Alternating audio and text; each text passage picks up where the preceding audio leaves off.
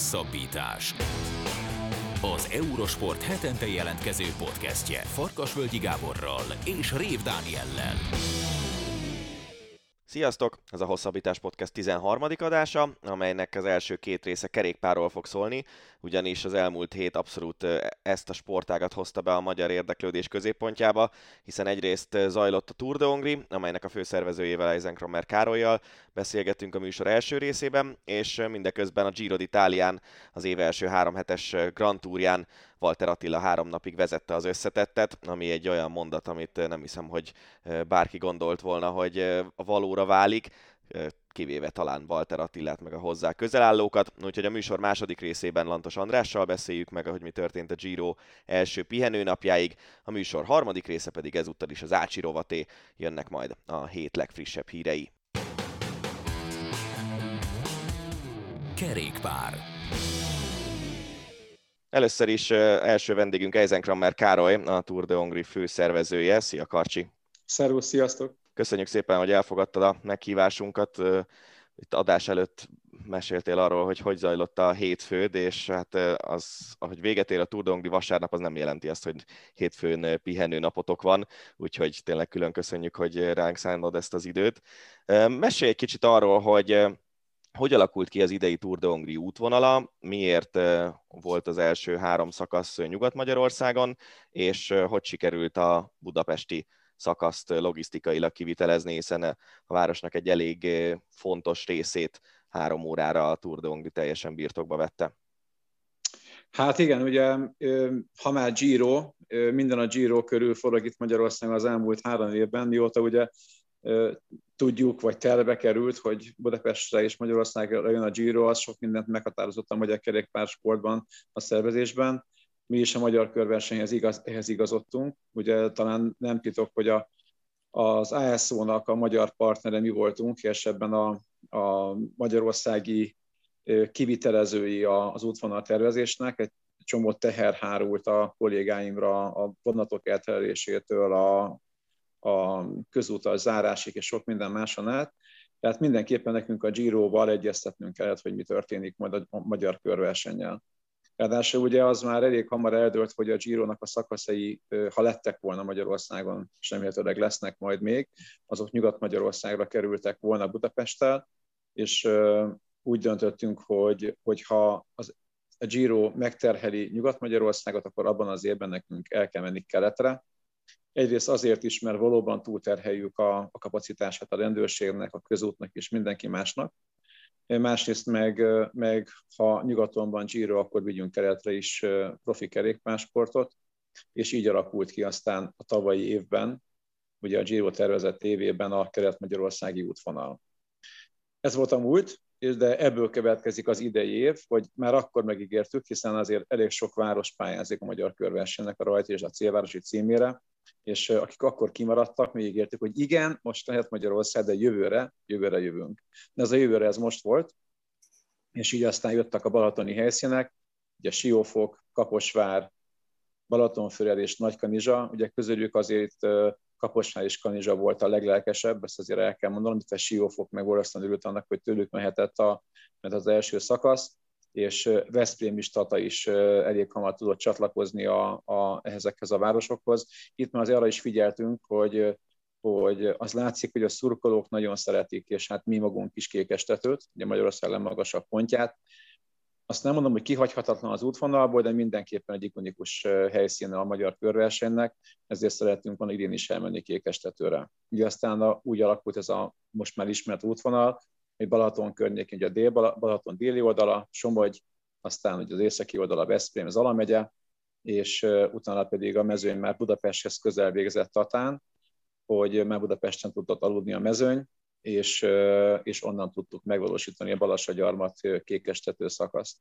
Az is azért fontos tudni, hogy, hogy sok szempontból praktikus a mezőnyt egy helyen tartani, tehát ez a látszólag a mezőny az mindig megy valanna, valahová, de igazából csak a szakaszok mennek, a versenyzők egy helyen alszanak, például most Siófok volt a főbázis, volt, aki öt napot aludt Siófokon.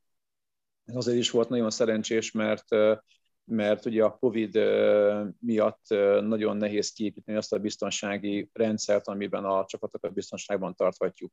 Az egész azóhotel csak a miénk volt, sőt, még a több hotelt is, hotelt is teljesen kibéreltük, meg még több szállodát Siófokon. Tehát az a mezőn tudtuk tartani Siófokon, és onnan tudtuk a Siófoki szállással ezt a három szakaszt levezényelni, aztán pedig Budapestről pedig a, az utolsó kettőt, a Kékestetőit és a Budapestit. Mi volt a legnehezebb az idei túrral kapcsolatban a szervezés ügyileg? Tehát itt most azért beszélünk a, a világjárványról, nyilván egy, egy többnapos komoly körversenyről, rengeteg indulóról. Ez már, ha, ha a Covid-ot nem szemünk, már az önmagában egy óriási dolog. Hát igen, igen. Most ha csak azt nézzük, hogy, hát, hogy nem is tudom, mi lesz majd velünk Covid nélkül, majd jövőre, mert, mert, mert minden egyes megmozdulásunkat az irányítja, hogy, hogy, hogy az összes tervezést, hogy hogyan tudjuk biztonságot és távolságot tartani. Ez, ez, ez nagyon rányomja a bélyegét az egész eseményre, és nagyon néha lehangoló is. Tehát idén a kékesteti díjátadó az annyira szomorú volt. Az a gyönyörű, szuper helyszín, gyönyörű, szuper verseny végén, és nézők nélkül kellett, kellett néhány VIP vendéggel végigcsinálni, de hát ez a szabály, ez szerint megyünk. Tudom, hogy milliók látják a tévében, nyilván ez persze kárpótlás, de azért mégis ott, ott ez a nagyon-nagyon rossz volt így megélni. De a Covid-tól függetlenül a nehézségek, hát nem is tudom. A, azt mondanám, hogy a hoteleknek a szervezése, de azért nem, mert tavaly ezt már megugrottuk, tavaly, tavaly iszonyatosan nagyon, nagyon nehéz volt megugrani azt, hogy ennyi Tour és ennyi Pro Team csapatnak az elvárásainak megfelelni a szállások környezetében. Tehát nekünk egy komplet kempinget építünk ki a szállodák hoteljében, csak olyan szálloda jöhet szóba, aki fogadhat minket, aki ehhoz lehetőséget, engedélyt ad, hogy az ő parkolóját, is legyen neki az átparkolója, itt kezdődik, második pedig az, hogy, hogy engedje azt, hogy mi ott áramok, áram meg vízkiállásokkal kiépítsük a, a buszok, kamionoknak az ellátását, iszonyatos energia, meg vízfelhasználás, és hát nagyon nagy komoly, komoly melót több, több csapatnak is, hogy ezeket ott megcsinálják. Ez most már idén már rutinból ment, de azért nem egyszerű. De úgy igazándiból a legnehezebb idén azt szerintem Budapest. Tehát úgy, ez nem is, tehát ez, ez annyira, annyira könnyűre a válasz, mert engedélyezési, szervezési szempontból ugyanakkor a meló volt Budapestet megcsinálnunk, az összes többi várost együtt. És ennek mi az oka? Azt tudom, hogy a az ES Bringa podcastben mondtad Bodnár Gergő kollégánknak, hogy már a foci EB miatt is volt szükség egyeztetésre, meg hogy Budapesten ugye nem csak a fő polgármesteri hivatallal, meg a fővárossal kell egyeztetni, hanem a kerületekkel is. De ez hogy néz ki egyáltalán a budapesti körözésnek az útvonala? Az hogy alakult? Mit szerettetek volna? Mennyit kellett rajta változtatni? Ez is egy nagyon jó kérdés. Alapvetően én nem ezzel a tervel mentünk. Ugye nekem a fiúkomban azért most már egy 20 éve több budapesti körpályaterv van. Még amikor olimpiát terveztek Budapestre, akkor is mi, vagy hát igazából én terveztem a budapesti lehetséges útvonalakat. Tehát vannak tudom, hogy, hogy a főváros szempontjából, a főváros működés a szempontjából milyen utakat, mik a, a szent érinthetetlen helyszínek, amihez, amit nem lehet bántanunk, és mi az, ami pedig esetleg igen. Nyilván igyekszünk látványos helyszínre vinni a versenyt, de mégis a, le, a lehetőség szerint a legkevesebb ö, ott lakót és forgalmat érinteni. Ugye a mostani útvonal azt mondja egy rácselentésre, hogy hú, hatalmas terület, területet ölelt át az útvonal, és lezártuk fél, hát nem azért, ezért erős, tehát az ugló nagy részét, ugye a Városliget, meg a stadionok környékét, de hogyha azt megnézitek, hogy arányaiban a területen belül, amit körbezártunk, mekkora területen laknak emberek, és mekkora területen viszont nem, akkor ez Budapestnek a legkevésbé lakott területe, így, ilyen, így körbezárva, hiszen ezen a területen a Városliget és a stadionoknak a, a területén ugye nem kellett lakókat értesítenünk, és nem, senkit nem zavartunk a versennyel. Ettől függetlenül nagyjából 2000 ingatlan, lakóingatlant érintett a, a körbezárás. De ezt bárhova máshova teszünk egy ekkora körpályát, akkor nagyságrendekkel nagyobb lett volna az árás.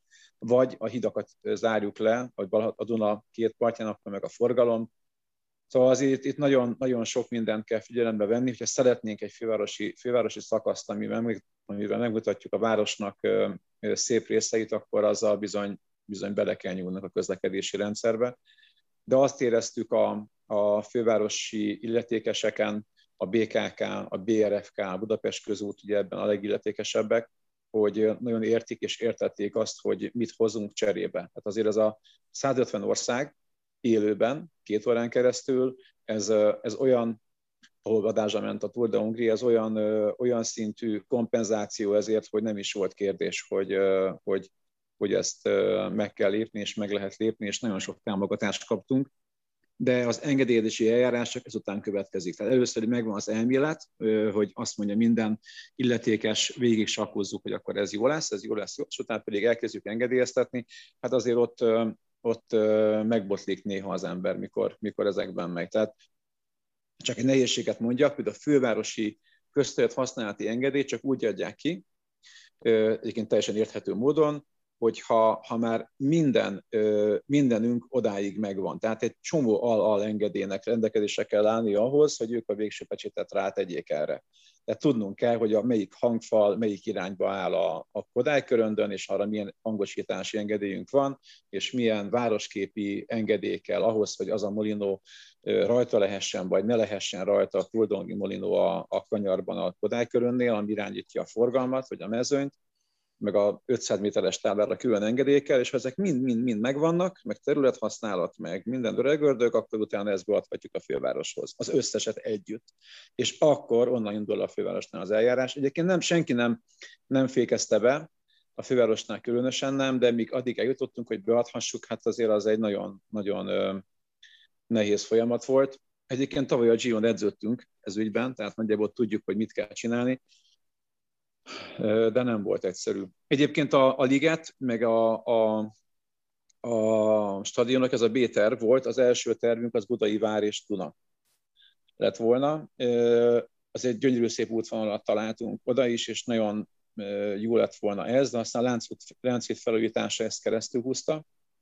Ugye nem tudtuk volna átvinni a Lánchídon, így aztán, a, így aztán ezt, ezt a verziót elvetettük, de egyébként sem bánom egy utólag, mert Ugye ez a mezőny, ami ide érkezett, amit ti is láthatok, ez egy nagyon erős sprinter mezőny volt. Minden csapat arra készült, hogy a sprintereit vigye el a célig, tehát itt szóval jöhetett az, hogy valaki itt hosszú szokésekkel operálva hazaérjen, és, és egy ilyen sprinter rekre optimalizált mezőnyt, mezőnynek olyan utak kellene, amilyeneket most Budapesten tudtunk nekik adni és meg is hálálták, mert bukás, baleset nélkül gyönyörű versenyt tudtak produkálni itt Budapesten, szóval igazándiból ez, ez egy utólag egy nagyon jó döntés volt. Igen, azért amikor ott a Dózsa György útról rákanyarodtak az utolsó körben a Városligeti fasorra, és aztán a még szűkebb felső erdősor utcára, akkor úgy kicsit aggódtam, hogy ez hogy fog menni ilyen könnyed 50 km per órás tempónál, de tényleg nagyon szépen megoldották, és nagyon látványos volt szerintem az egész szakasz. Hát, igen, igen, azért azt is, hogy ez a szűkebb, ugye csak a Dózsához képes szűkebb. Igen. Valójában a, a felső Erdősor utca is 6 méter széles. Uh-huh. Tehát mhm. mindenhol tudtuk tartani 6 méter szélességet, de inkább a 7-8 tizet. Nagyon ügyeltünk ezekre a apró részletekre. Igen. Visszhangja milyen volt az idei túrnak? Tehát most nem is feltétlenül a sajtó visszhangra lennék kíváncsi, hanem a résztvevők részéről, tehát versenyzők, csapatvezető, csapatfőnökök, hadd mondjak el egy esetet, amitől, amitől egy kicsit meg is könnyeztem, meg zavarba is jöttem, amikor lejöttünk a színpadról, gyártottuk a sárga trikót a, a győztesnek, és ott volt egy kis könyöklő ott a színpad mellett, ott könyököltünk a díjátadókkal, helyettes államtitkár a kormánybiztos úrral, és ott néztük a díjat, díjkiosztót, és valaki megveregette a vállam, odafordulok, és a Mazovsze csapatvezetője volt ott, egy piros táskával a kezében, és, és földig, hát nem földig, az hazugság, de derékig hajolt többször, fogdosta a kezem, simogatott, vagy csak hogy csak nem csókolt kezet, teljesen zavarba voltam. Azt hittem, hogy még kandi kamera megy, és ott köszöngette, hálálkodott, hogy meghívtuk a versenyre, és hogy ilyen fantasztikus szervezés, hogy mennyire köszöni, és minden mennyire jó volt, és, hogy, és, és kezemben nyomott egy komplet csapatfelszerelést, hogy ezt majd bringás ruhát nyilván, ilyet majd szeretnék én is büszkén majd viselni, teljesen zavarba ejtő volt. És ugye ma, ma amikor, amikor bementünk hétfőn, és a kollégák nyitják ki a postafiókokat, és kapjuk a leveleket a, a médiapartnerektől, az ASO-tól, a, a külföldi csatornáktól, ahol ment adás, és ahol kaptak tőlünk információkat, de azt látjuk, hogy amiket csinálunk, ez nincsenek hozzászokva. Tehát nagyon, nagyon Nyilván a, a Pro Series felé szeretnénk a versenyt mozdítani, és, és ennek megfelelően ellátni a médiát információval, meg a csapatokat kiszolgálni, de ez olyan jól sikerül, hogy, hogy, hogy így, hogy, hogy mindenki nagyon örül neki, hogy ennyire, ennyire jól működik a csapat. Egyébként persze a mintákat honnan vesszük, hogy, hogy a, ez is mondjuk az előnye a Giro szervezésének, már hogy a Giro Magyarországi majdnem megszervezésének, hogy mi a kollégákkal egy Girot igazából megcsináltuk. Tehát azt, amit, ami a szervezésre szükséges, azt mi végigjártuk az összes lépcsőt, együttműködtünk velük másfél éven keresztül, láttuk belülről a Giro működését, és, és másoljuk azokat a mintákat, amiket ők csinálnak, amikhez hozzá van szokva egy média vagy egy, egy csapat, a Giron kap, ugyanazt nálunk is megkapja, mert látjuk, hogy erre, erre szükség van. Nem mondjak például ilyen apróságok, hogy legyen jég, meg, meg hú, francia kenyér, hogy hívják? Mi az Bagett. Bagett, igen. Bagett és jég legyen, legyen a, a, a csapatoknál reggel, reggel friss bagett és jég. Ez, ez, ez gondolnád, hogy hát majd vesznek a benzinputon, de nem, oda, mi visszük oda, és, és rengeteg energiát fetődünk abba, hogy friss bagett és jég mindig ott legyen mindenhol. Ez borzasztó hálásak. Sok kis apróság, amitől nyilván persze a versenybiztonság az alap, a szállások minősége az alap, de és akkor innen jönnek azok, hogy nem kell a, a benzinkútól lopniuk a vizet a kamionban, hanem, hanem kinyújták a csapot a, a ezérben a, a a parkolójában, és folyik a, a buszba a víz, és, és mindenük megvan. Tehát minden, mindent megkapnak ahhoz, ugyanúgy, mint egy, mint egy World Tour versenyen, hogy működjön a, a rendszer. És az egész egy, egy óriási logisztikai bravúr. Nem csak nekünk, versenyszervezőknek, hanem a csapatoknak is, hogy az egész tud így működni, amit láttok. És minden segítség, ami nekik a logisztikájukat segíti, az nagyon hálásak. Mondtad már az előző válaszodban, hogy ugye a Pro Series a cél, ez nagyjából csak így gyorsan azon kedves hallgatók kedvére, akik esetleg nem ismerik a kerékpásport rendszerét, a legnagyobb versenyek a World Tour versenyek, az az első szint, a Pro Series a második szint, és idén még a harmadik szinten ilyen pont egyes kategóriájú versenyként rendezték meg a, a Tour de Hongrit. De ugye az volt az elvárás, hogy ha jól emlékszem, 13 vagy 14 profi, tehát első két kategóriás csapatnak kellett lennie a mezőnyben, és végül 17 lett úgyhogy ezt sikerült megugrani. Mi kell pluszban ahhoz, hogy szintet lépjen a Tour de Hongrie, azon kívül, hogy ezt a kritériumot teljesítettétek? Mennyi plusz költséggel jár ez, és mire számítotok, hogyha jövőre sikerül összehozni a Pro Series tagságot, akkor még ennél is jóval erősebb mezőny érkezhet?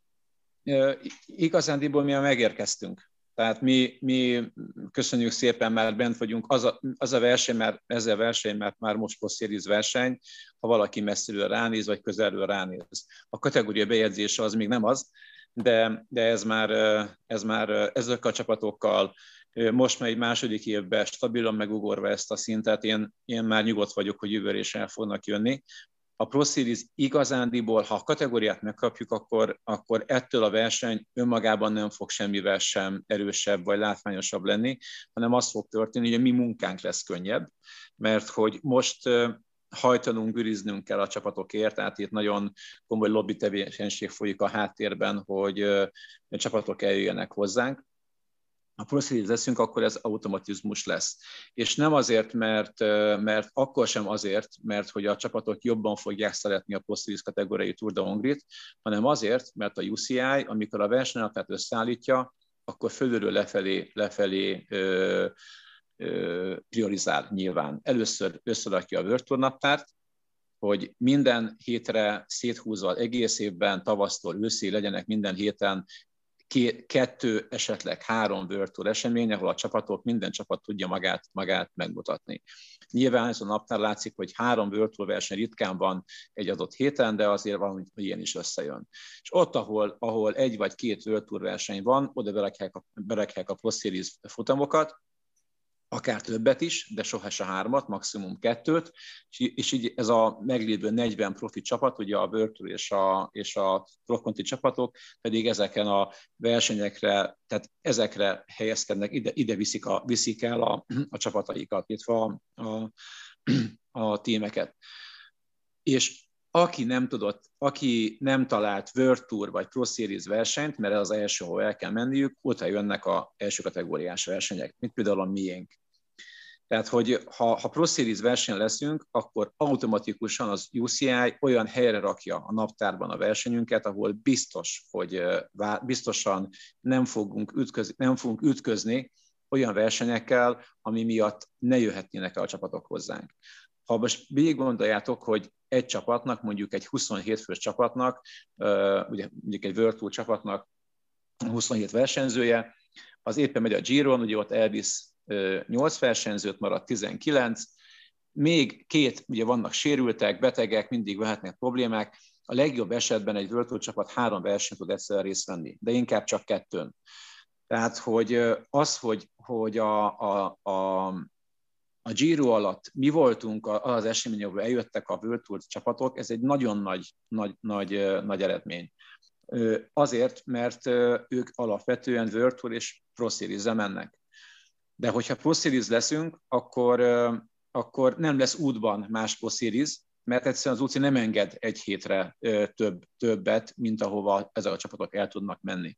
Tehát itt igazándiból van egy véges naptár, tehát nem lehet végtelen a Pro verseny, végtelen a World Tour verseny, mert mert ez a versenyrendszer nem engedi. Tehát ebbe beférni, be, bekerülni borzasztóan nehéz, de ha bent vagy, akkor biztosan hátradőlhetsz. Na most mi hátradőléstől messze vagyunk, mert most küzdünk a csapatokért, de ha, ha meg lesz a kategória, akkor nagy boldogság. De nem a verseny lesz szebb, nagyobb, hanem mi munkánk lesz könnyebb. Hát Bocsánat, úgy voltam talán kicsit, nem tudom, mennyire voltam követhető. Szerintem érthető volt. Uh, nyilván kívánjuk, hogy ez összejöjjön, és tényleg a, a magyar körverseny rangja az még egyet nőjön. Egy utolsó kérdés, és csak így röviden válaszolj kérlek, hogy ha tízes skálán értékelned kell a, a ti munkátokat, a szervezők munkáját, illetve az egész körversenyt akár kívülálló szemmel, akkor hányasra értékelnéd magatokat, illetve a terméket, amit előállítottatok? Hát ez egy nagyon gonosz kérdés, mert hát mit, mit mondhatnék? Ilyenkor az ember ugye illik, illik azt mondani, hogy hát ez most még, még nem az igazi, és nem, de amit elterveztünk, meg akartunk csinálni, amit meg szerettünk volna csinálni, az mind, mind meglett. Tehát én, én nagyon messze menőkig elégedett vagyok a csapatom munkájával, és a csapatom az nagyon nagy. Épp a napokban kérdezték, hogy hány is vannak a, a szervezők, ugye van egy nagyjából 20 fős 20 fős szűk szervezőgárda, de igazából, igazából 5000 embert mozgatunk a verseny alatt. Tehát itt mindenkinek a munkája benne van ebben, és mindenki mindent beletett a rendőrség, a közút, a magyar televízió, az MTV, az Antenne Hungária, azért ez milyen jó dolog úgy tévéműsor gyártani, hogy 150 ország veszi át, nem? Szóval nekik is, mind, tehát mindenki, aki ebben, ebben dolgozik, mindenkinek jó érzés ebben ezt a sikert együtt velünk meg, meg, megélni. Tízesre értékelem. Jól van. Én, én kommentátorként, meg a kékesen félig meddig nézőként nagyon jól éreztem magam, úgyhogy lehet, hogy egy, meg, megadhatjuk ezt a tízes szerintem kész nyugodtan nektek. Karcsi, köszönjük szépen a beszélgetést, meg azt, hogy velünk töltötted az elmúlt bő 20 percet, és sok sikert kívánunk a jövő évi szintugráshoz. Köszönöm szépen, köszönöm, szervusztok! Kerékpár. A műsorunk második részében maradunk kerékpárnál, és a Giro d'Italiával foglalkozunk, ahol három napon keresztül egy magyar versenyző vezette az összetettet. Olyan mondat, amit nem tudom, hogy mikor gondoltunk először, hogy kimondhatunk. Ebben segít, mármint ennek a rejtének a megfejtésében Lantos András, az Eurosport kommentátor, aki a Giro-t közvetítő páros egyik tagja. Szia, Lanti! Sziasztok, köszönöm a lehetőséget! Na, és akkor válaszolj is rögtön erre a kérdésre. Hogy mikor gondoltuk? Hogy mikor, gondoltad egyáltalán mondjuk nem, 2021 nem. májusa előtt, hogy nem. egy magyar srác vezetni fog? Hát hogy gondoltam volna? Nem, nem, abszolút nem, nem, nem, nem. Jó, én ilyen alapból egy ilyen kicsit végletes ember vagyok, meg, meg, meg sokkal inkább szívből nézem a sportot, mint analiz, analizálva, tehát én nem szoktam így előre gondolkodni, látva mondjuk egy, egy versenyző teljesítményének a változását, hogy majd mikor jöhet el az a nap, és akkor kiszámolni, meg kimérni, hogy, hogy megmondjam előre, mint egy ilyen időjárás jós, hogy, hogy majd a 2022-es Vueltán, de nem, tehát nem, nem volt benne szerintem a, a pakliban senkinek, vagy talán annak a pár embernek esetleg, aki, aki ott van Ati környékén, de hogy ők is elfogultságból reménykedtek ebben, vagy tényleg azért, mert ez látszott, azt, azt csak ők tudják. Nem, nem, tehát én benne, nekem a fehér trikót fölvette, az is egy olyan volt, hogy úristen, ha most semmi nem történik több, ezen a Vueltán, csak az, hogy fölvette a fehér trikót, ami ugye a fiataloknak járó trikó a legjobb fiatalnak, akkor is ez egy fantasztikus dolog. Tehát szerintem készültünk valami olyasmire, hogy lesz egy pár jó szökése, mm, amiből mondjuk egyik másik haza is ér, és akkor ott harcol, és, és még ötödik lesz a szakaszon, harmadik lesz a szakaszon. Én hamarabb gondoltam volna egyébként azt, hogy szakaszt nyer, mint azt, hogy rózsaszín trikót fog fölvenni, de, de semmi baj, örülök neki, hogy baromira nem lett igazam. Ez, ez mind a kettőt kérdezem, mert hogy a kerékpárt is, Dani is kommentál kerékpárt, tehát abszolút benne van ebben az egészben.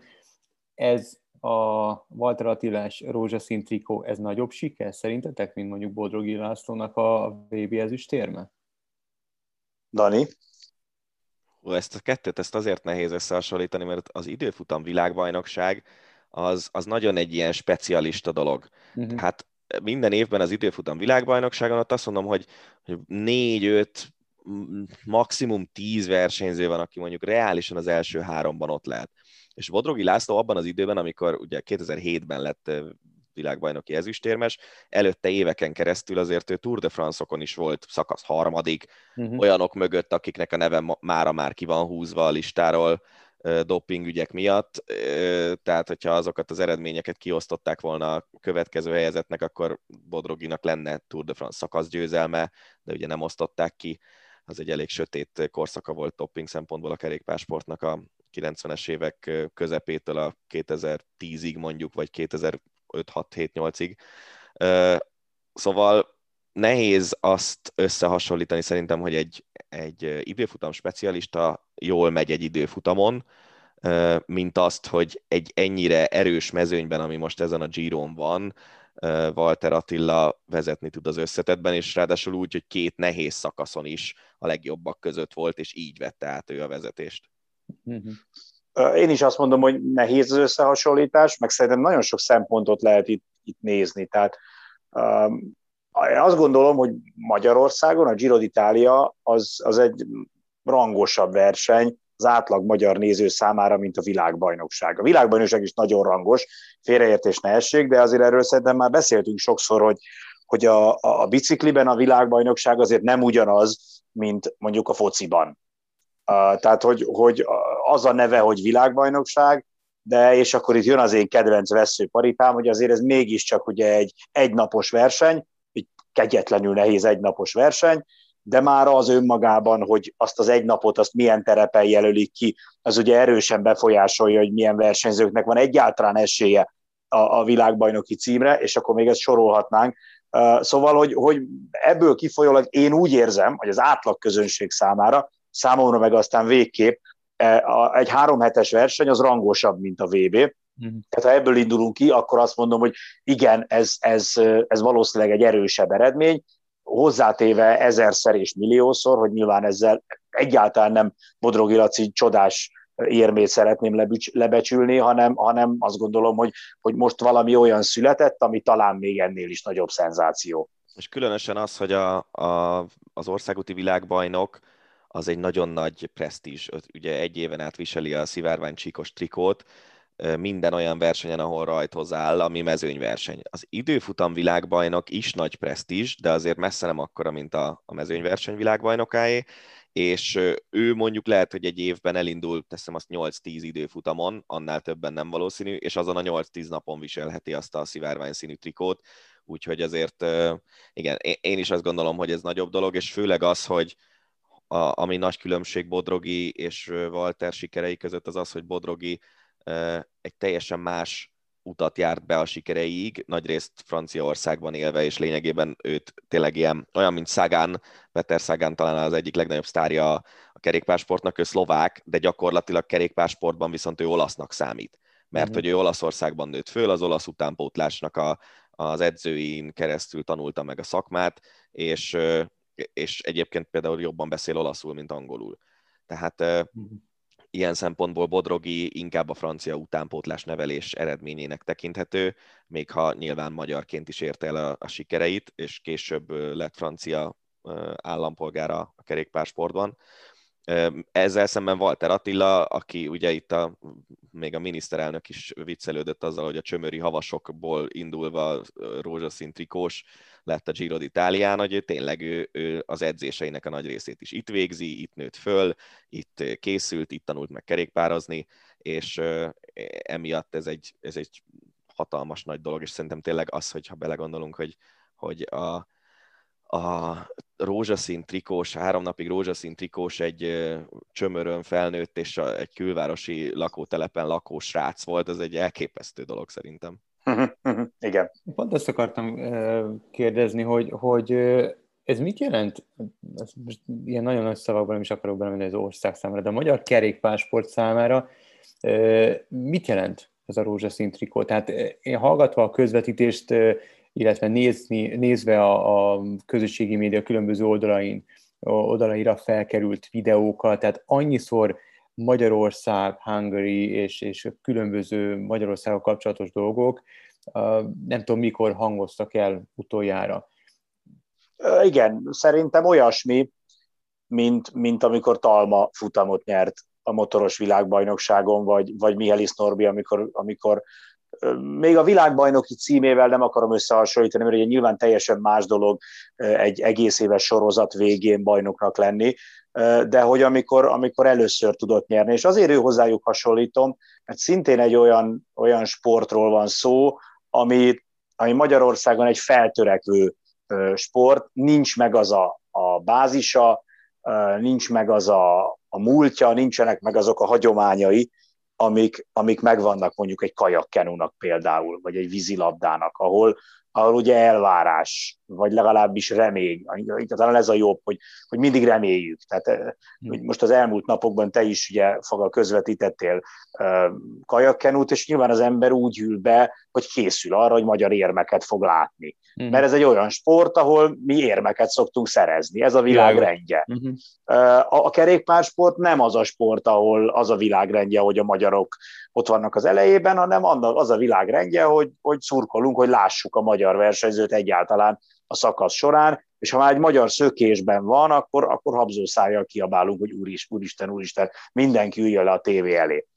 Tehát, hogy, hogy egy olyan sportban értünk el nagy eredményt, ami, ami, amiben nem szoktunk, és a másik fele, ami szerintem nagyon fontos, és távol álljon tőlem, nagyon távol, hogy sportágakat bármilyen szempontból rangsorolni szeres, akarjak, de, de azért a kerékpársport egy olyan sport, amit a világon elég sok helyen követnek, és elég sok helyen elég sok fiatal gyerek szeretne biciklizni, és szeretne eredményes lenni. Az Egyesült Államokban, most már ugye Dél-Amerikában is, Európának elég sok fontos országában ez egy követett, rangosnak tartott, népszerű és nagy múltú sport. Na most azért, amikor ebbe valaki hirtelen odacsap az asztalra, és, és, a, és a társaság egy része elkezdi nézegetni a térképet, hogy hol van Magyarország, főleg a tengeren túli része, akkor, akkor szerintem az, az sok mindent elmond arról, hogy ez mekkora, mekkora a duranás volt, és hát ami nekem nagyon tetszett, és megmondom őszintén, hogy nem számítottam erre, majd Dani elmondott, hogy te számítottál erre, hogy az a vízhang, ami az országban volt, tehát, hogy, hogy oké, okay, nem, nem állt meg a forgalom a körúton, ott még azért nem tartunk, de azért ezek a dolgok, hogy, hogy, hogy rózsaszín lesz a Népstadion, meg a, meg a Pécsi tévétorony, meg a miniszterelnök üzenetet küld, mondjuk állítólag én most tudtam meg, hogy a Tour de Hongrie után is kapott már egy, egy ilyen üzenetet, és az ehhez hasonló dolgok az, hogy hogy, hogy, hogy cukrászdák, süteményeket készítenek, ilyen málnás, rózsaszín süteményeket készítenek, és elnevezik Walter. Tehát, hogy, hogy ez a fajta ilyen országos megőrülés, ez, ez nagyon kellemes meglepetés volt, és igazi meglepetés nekem. Én egy picit féltem attól, hogy ez a sport túlságosan réteg sport itt nálunk ahhoz, hogy egy ilyen össznépi buli legyen belőle, és hát mégis az lett, és ennek nagyon-nagyon örültem. Ami szerintem nagyon jól mutatja azt, hogy honnan, hova jutott a magyar kerékpársport néhány év alatt, az az, hogy nem emlékszem már, hogy most megnéztem az eredményeket, 2016-ban, meg 2017-ben is Dér Zsolt, aki most a Magyar Szövetségi kapitány, ő a Hainani körversenyen uh-huh. versenyzett, és öt éve, vagy négy és fél, vagy három és fél éve közvetítettük a Hainani körversenyt, és marha jó volt úgy nézni a versenyt, hogy volt egy magyar, aki a sprint szakaszokon top 10-es helyezésekért harcolt, és azt figyeltük, hogy na ott van ilyen rikító sárga vállú mezben Dér Zsolt, és hogy hol jön be, és akkor lett ötödik, meg kilencedik, meg hetedik, meg ilyesmi. És ez volt az eredmény. A Hainani körverseny egy kínai verseny, Ázsiában alapvetően alacsonyabb színvonalú versenyeket rendeznek, mint Európában, és ez azért az ázsiai szinten egy viszonylag jó verseny volt. És ehhez képest már az, hogy 2019-ben ugye Tour de l'Avenir-en magyar csapatot indítottunk, abban benne volt Walter Attila mellett Peák Barnabás, aki ugye a Bike Exchange-ben szintén profi csapatban van, benne volt nagyon fiatalon, akkor már úgy emlékszem Fetteredik is abban a csapatban. És hogy ott a Tour de l'Avenir-en, ami az U23-asoknak a Tour de France-a, Walter Attila szakasz nyert, már az óriási dolog volt, és most meg egy akkora szintugrás ez, én, én tényleg a, a téli olimpiai aranyéremhez tudom ezt hasonlítani, mert az volt ilyen, hogy néhány év alatt ha nem is a semmiből, de egy meglehetősen alacsony szintről a legjobbak közé tudott kerülni néhány versenyző egy sportágban, és most ugyanezt látjuk szerintem országúti kerékpárban. A 444-nek van egy podcastje, amiben Bede Márton újságíró mondta azt, hogy nagyon ritkán fordul elő, hogy egy magyar sportoló a nemzetközi sportújságok címlapján van. Bármilyen sportág, bármilyen eredmény, és ez, és ez sokat gondolkoztam azóta, hogy tényleg lehet, hogy van háromszoros olimpiai bajnok kajakozónk, meg hosszú Katinka, aki talán a, a legnagyobb magyar sportsztár, de szerintem lehet, hogy ők se szerepeltek mondjuk a La Gazzetta dello Sport címlapján soha. Nem tudom képzelni, hogy nem. Abszolút. Uh-huh. Én, is, én is hajlok arra, hogy ez önmagában talán azért, mert bár népszerű, meg fontos sportágak a, a fontos sportág az úszás mondjuk például, de, de az a fajta őrület meg rajongás, mint ami például Olaszországban a kerékpárt körbeveszi, az, az szerintem az úszás körül talán sehol nincs meg. Tehát a, a kik jók az úszásban, az amerikaiak. Az Amerikában is nagyon sokan szeretik az úszást, de, de mondjuk a sportlapok nem elsősorban a, az úszó eredményekkel foglalkoznak talán mikor Phelpsnek, meg a, a nagy amerikai sztároknak voltak nagy eredményei, akkor lehet, hogy, hogy oda tudott kerülni. Viszont... olimpia, olimpia centrikus sport. Meg olimpia, igen, igen. számára is négy évente nagyon odafigyelnek, meg esetleg, amikor világbajnokság van, vízes VB, de akkor is szerintem leginkább akkor, amikor mondjuk ők rendezik, mert nem hiszem, hogy ha mondjuk Magyarországon rendezik, teljesen mindegy, hogy milyen szuper az a VB, nem hiszem, hogy fölkelnek vagy fölmaradnak, megnézni, bárki is legyen az, aki, aki éppen döntőt húzik. Szerintem az olimpiai, olimpia központú az a sportág, és, és ezért nem is lehet összehasonlítani, de mondjuk nyilván megmagyarázza az, hogy, hogy a kerékpársport a, a tért miért vannak jobban megbolondulva mondjuk az olaszok.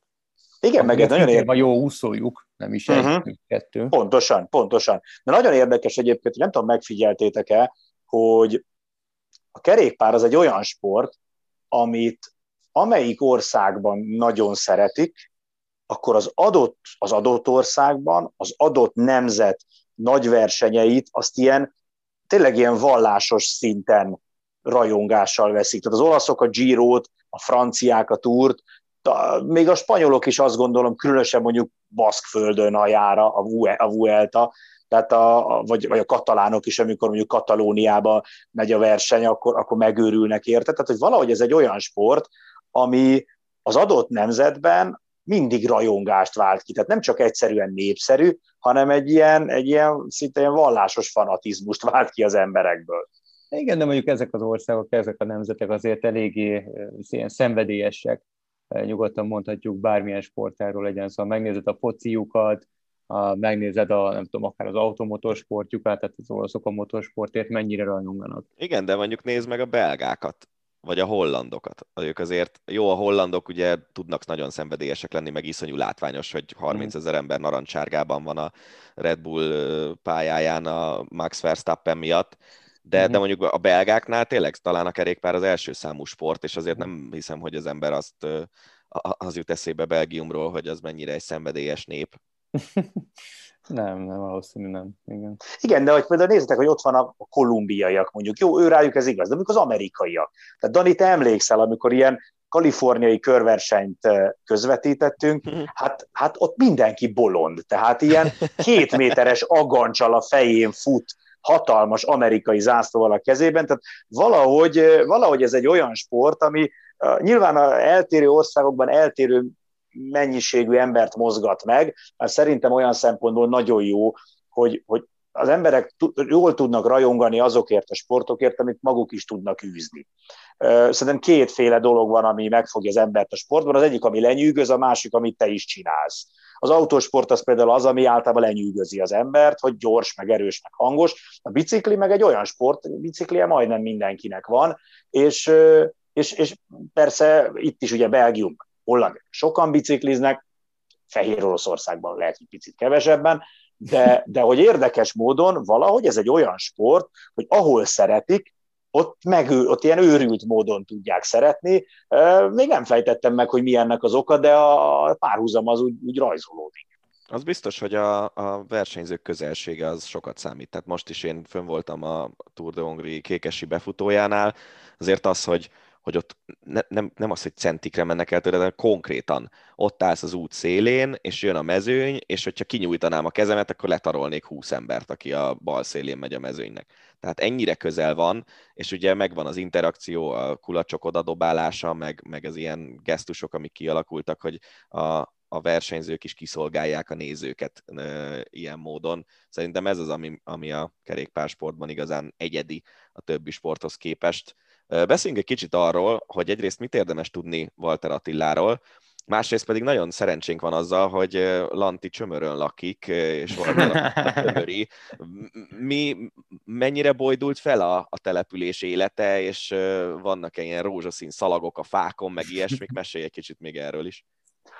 22 éves Ati, tehát nagyon-nagyon fiatal, és ugye ami vele kapcsolatban tök érdekes, hogy, hogy nemrég kezdett el csak úgy rendesen országútizni, nagyon sokáig montizott, és pont, pont most volt benne nálunk a mai közve, a hétfői közvetítés alatt az édesapja, Walter Tibi, egy nagyon-nagyon szimpatikus ember, nagyon jó beszélgettünk az adás alatt, és őt kérdeztük, hogy miért, és mondta, hogy hát a csömör, csömör környékén az olyan utak, ahol lehetett edzeni, elég forgalmasak, elég veszélyesek voltak, és akkor úgy döntöttek, hogy inkább ott a csömör környéki dombokon montizzon a gyerek. Aztán persze nagyon bele, bele lendült, és, és eredményes volt mountain bike-ban, aztán ugye átment az országútra, és viszonylag hamar külföldre is került, egy évet ment a, egy lengyel csapatnak a, a tehetségkutató sorában, egyből föl is vitték a, a felnőtt sorba, és aztán ott egy évet ment, utána ez a csapat megszűnt, és akkor került át a, a mostani sorához. Ugye tavaly Tour de Hongrit nyert, hát idén meg, meg, meg tudjuk már, hogy mi történt. Ja, meg ugye tavaly előtt volt a legfontosabb fiatalok versenyén, a Tour de Laveniren volt egy, egy szakasz győzelme a legfontosabb szakaszon. Úgyhogy ez a röviden, tömören ez a, az ő életútja. Én megmondom őszintén, hogy amikor átvette a rózsaszín trikót, akkor a következő két nap direkt átmentem a, a falun, vagy hát ez most a hivatalosan nagy község, de hát ugye ki, ki hív egy települést nagy községnek, ha nem ivott még eleget. Szóval, hogy ez egy falu, tehát végmentem a falun, egy nagyon kis kellemes, hangulatos település, és nem azért mondom, mert itt élek, hanem mert tényleg az. És nem, semmi, semmi, semmi. Tehát a polgármesteri hivatalon nem volt egy rózsaszín lufi, hogy azóta esetleg vasárnap tettek-e, én ugye pénteken és szombaton jártam végig, azt nem tudom. Azt tudom, hogy, hogy igazából még vizsgálják, hogy ki ki lehetett az elkövető, de hogy a Rét utcára kikerült egy Walter Attila utca tábla, Úgyhogy az az, az az egyetlen dolog, amit tudok mondani, hogy, hogy, hogy az történt. Egy kopasz de... 30-as fiatalembert keresnek? De meg, meg vannak csömörön élő ismerőseim, akik lefotózták és mutatták, hogy az ő kerítésük az rózsaszínre föl van díszítve, ilyen kreppapírral vagy szalagokkal, tehát, hogy egyénileg biztos, hogy egy-két ember azért megünnepelte a dolgot, de pont ezt beszéltük is, hogy hogy Magyarország azért nem ez a fajta, meg talán ennyire nem vagyunk még, még kerékpár őrültek, hogy a, a falu felboly, felbojduljon, de például, mikor tavaly megnyerte a, a Tour de Hongrit, akkor utána a falu bejáratánál lévő nagy táblán, amit általában az önkormányzat használ, hogy ilyen helyi eseményeket népszerűsítsen. Ott például kint volt egy nagy fotó róla, és hogy hogy köszönjük Attila, vagy valami ilyesmi, és hogy a Tour de Hongri győztes csömöri születésű, úgyhogy szerintem szerintem előbb vagy utóbb most is ki fog kerülni, csak hát a, lehet, hogy a bürokrácia malmai lassan őrölnek, és hogy még egy pici időt várni kell. Mm, de, de egyébként az biztos, hogy sokan tudnak róla itt csömörön, mert az összes csömöri ismerősöm egyből jelezte, hogy hú, ez mekkora dolog, meg hogy itteni gyerek. Gyorsan még válaszolj légy szíves arra a kérdésre, hogy mire számítasz a Giro második felében tőle. Az első pihenő napon az ötödik helyen áll összetetben, ami egészen hihetetlen dolog. Szerinted bent tud maradni a legjobb tízben? Uh, nehéz, a szívem azt mondja, hogy igen. Azért nehéz a dolog, mert szerintem nagyon sok múlik azon, hogy hányan esnek ki, hányan adják föl. Uh, én most azt nézegettem a szakaszokon, hogy, hogy szerintem a legjobb 15, jelenleg a legjobb 15 hegyi menő között, aki az összetettért megy, és nem használja el magát segítőként, ott ott van Ati. Az is igaz, hogy mondták, hogy úgy készült, hogy inkább a, a második, harmadik héten legyen erős, tehát hogy megpróbáltak egy picit jó értelembe véve készületlenül, vagy nem teljesen csúcsra hegyezve érkezni, hogy a legjobb formája a vége fele jöjjön meg. Szóval én azt mondom, hogy, ha, hogy a, én a 15-ben majdnem biztos vagyok, ha nem történik vele baj, tehát hogyha ha nem lesz beteg, nem esik el ilyesmi, ha csak az erő dönt, és hogyha ha, ha a verseny szedi majd az áldozatait, akkor talán a 10 is meg lehet, de én ha top 15-be bekerülne, akkor, akkor, akkor a seggemet a küszöbhöz verném örömömben. sokan lennénk így ezzel. Lanti, nagyon De Dani, köszönjük. várjál, kíván, Dani, ha van még időnk, kíváncsiak a te tippedre, mert te ilyen analitikus fajta vagy. Én félek attól, hogy lesz rossz napja. Ő, uh-huh. ő, ő neki, és ezt magáról mondta, nem én, nem én kritizálom őt, hanem tavaly ugye az volt a fő probléma, hogy még nem tudta elég kiegyensúlyozottan nyújtani a maximumát, vagy a maximumhoz közel. Most beszélgettünk vele két hete, akkor azt mondta, hogy hogy abban lépett előre a tavalyi ényéhez képest, hogy most már több napon keresztül tudja a maximum közelít. Tehát mondjuk 95%-ot azt tud, akár lehet, hogy három héten keresztül is. De ugye tavaly, hát emlékez vissza, hogy a Giron volt egy csomó olyan szakasz, ahol leszakadt Igen. a hegyeken, és kapott, nem tudom, azt hiszem a Stelvio szakaszon valami egészen sokat kapott, 40 percet talán egy szakaszon. Sokat, igen. Tehát tavaly, tava, és ugye egyelőre nem látjuk azt, hogy idén, idén mi változott ebből a szempontból. Azokon a versenyeken, amiken ment, ott, ott nem tudott a hegyi szakaszokon a legjobbakkal tartani, most viszont a Giron egyelőre tud.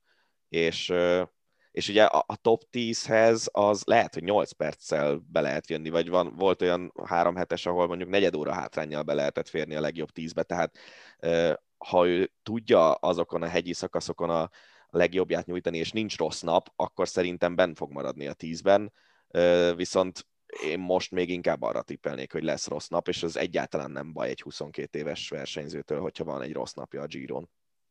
Igen, ezt a megállapodhatunk, hogy bármi lesz ezen a Giron, ez neki már egy, egy borzasztóan nagy siker, és ez egy gyönyörű verseny. Tök mindegy innen mi történik, de azért lehetőleg küzdjön top 10-ért, top 15-ért, meglátjuk, meddig eddig nyújtózkodhat. Lanti, köszönjük szépen a beszélgetést, és további jó munkát kívánunk neked a Girohoz. Köszönöm én is. Ácsi. A hét legérdekesebb hírei. Megyünk tovább az Ácsi rovattal, és egy tenisz hírrel kezdjük, mert hogy a hírek szerint Rafael Nadal és Roger Federer is hezitál az olimpiai indulással kapcsolatban, ugyanis Japánban eléggé megnőtt a koronavírusosok száma, és egyébként ehhez meglehetősen szorosan kapcsolódó hír az az, hogy a szervezőbizottságon és a Nobon is elég nagy a nyomás, hogy törölni kellene a játékokat. Állítólag a japánoknak több mint a 80%-a mondaná le az olimpiát. Mi erről a véleményed? Tudod, nem értem igazából, tehát hogy mondjam, megértem a félelmét mindenkinek, mert szörnyű ez az egész. A, nem értem igazából a, Olvastam egy, egy jó pár cikket a mai nap során, és azt olvastam, hogy a, a felnőtt lakosság mindössze kevesebb, mint 5%-a van beoltva Japánban, ez, or, ez elképesztő. Illetve az, hogy rohamosan növekszik a fertőzöttek száma, és hogy folyamatosan zárnak le különböző területeket. Azt is olvastam, hogy borzalmasan, azt hiszem egy New York Times cikk írt, vagy szólt arról, hogy nagyon veszélyesnek tartják nagyon sokan sportolók, illetve sportvezetők, hogy kis helyre nagyon sok sportolót összezárnak. Ebből kiindulva természetesen megértem mindenkinek az aggodalmát, én is abszolút aggódtam, pedig én csak itt nem olimpiai faluba kellett beköltöznem, csak úgy létezem a kis Budapesten. A, amit nem értek, hogyha mindenki beleszóltva, feltételezem Roger Federer és, és Rafa Nadal is be van oltva, különben nem feltétlenül indulhatnának el versenyeken, akkor de én most tényleg laikusként kérdezem, hogy akkor mitől tartanak? Tehát, hogyha be van voltva mindenki, és egy hatalmas buborékban tartják őket, nyilván nem lehet olyan buborékot csinálni, mint az NBA-ben csináltak annak idején, de azért ez nyilván egy védettebb hely, még így is. Akkor mitől tartanak? Én hát itt ugye, értem, nem mondom őszintén. ami szerintem szűk keresztmetszet tud lenni bármilyen sportesemény kapcsán, az a kórházi leterheltség.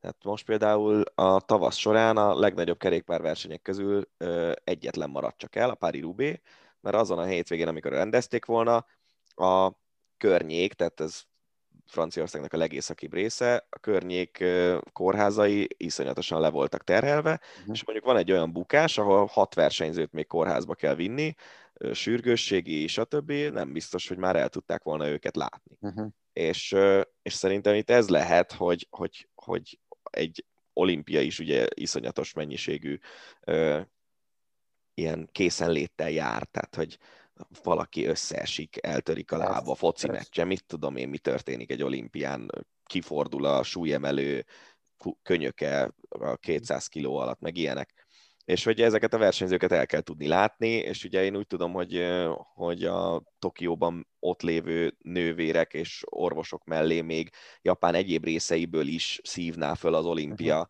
az orvosi kapacitást, és szerintem ez lehet, hogyha így semlegesen nézzük. Hát most az, hogy Nadal meg Federer mitől fél, hogy ők konkrétan, nem tudom, hogy erről mondtak-e valamit, de mindenkinek megvan a saját joga ahhoz, hogy féljen nálunk. Abszolút. Nálunk a kézilabda csapatunknál például voltak olyan időszakok, amikor, amikor azt hiszem most 22 vagy 23 igazolt játékosunk van, és alig tudtunk 8-10-et összeszedni a járvány idején, mert sokan féltek, és nyilván most nem lehetett azt mondani, hogy, hogy már pedig gyere kézilabdázni, mert teljesen érthető az, hogyha az ember fél. De, de ne, ne, nagyon nehéz ügy ez szerintem. Az, hogy Japán ennyire le van maradva az oltással, az, az meg nekem nagyon furcsa, mert az mégis nekem is nagyon meglepő. egy ilyen viszonylag high-tech ország. Így van, és egy nagyon fegyelmezett ország, ez számomra is nagyon meglepő.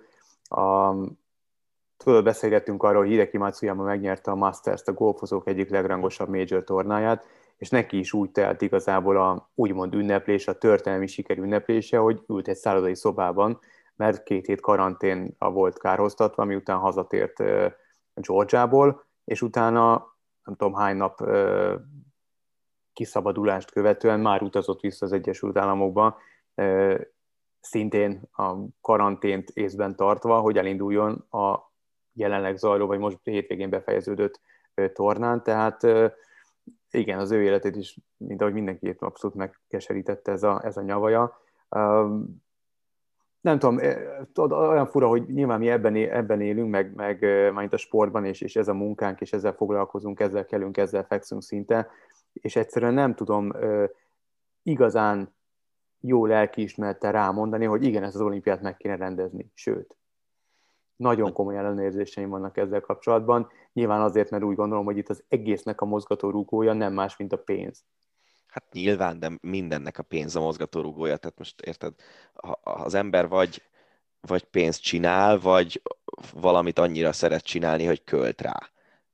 Egy, egy nobnál ott ahhoz, hogy ezek az emberek, akik abban a pozícióban vannak, tudjanak a hobbiaikra költeni, ahhoz pénzt kell csinálni. Tehát ez, ez, ezzel szerintem nagyon naív dolog azt gondolni, hogy, hogy vannak ilyen romantikus dolgok. Ugye itt a Superliga kapcsán beszéltünk erről, hogy, hogy az UEFA-nál is nyilván a pénz az úr, és, és ők is nem a futball romantikáját védik, hanem a saját üzleti érdekeiket. Tehát ez teljesen érthető, és szerintem januárban volt egy adásunk a, a rádióban, amikor Szabó Gáborral és Marosi igen, Gergővel igen, beszélgettünk igen, igen. erről, és ugye mind a ketten azt mondták, hogy szerintük biztos, hogy lesz olimpia, mert annyi pénzt bukik a NOB, meg mindenki más. Hát gondolj bele, hogy az Eurosport vett, én úgy emlékszem, hogy, hogy valami egy milliárd euróért vette meg a négy olimpiát, egy valamennyi milliárd euróért igen, vette igen. meg a négy olimpia közvetítési jogát. Gondolj vele, hogy annak az összegnek a negyedét kifizet, vissza kéne fizetnie a NOB-nak, hogyha elmaradna az olimpia, igen. és akkor még nem beszéltünk igen. az amerikai jogokról, amik sokkal értékesebbek még az európainál is. Úgyhogy, igen, tehát úgyhogy e, itt nagyon 70, sok pénz. Igen, hogy az összeg 78%-a az a tévés jogdíjakat teszi ki. Tehát az NBC-nek brutális. Igen. Úgyhogy... Sok-sok milliárdos így van, dollár meg euró igen, összegek igen, ezek. Így van. Hát ha már olimpia, akkor, akkor menjünk tovább, és hát a, a botrány sportágunká avanzsálódott sportlövészettel foglalkozunk. Nem, nem hiszed el ezt az egészet, Elkép, ami történik, az nem? egész történet elképesztő. Tényleg síralmas.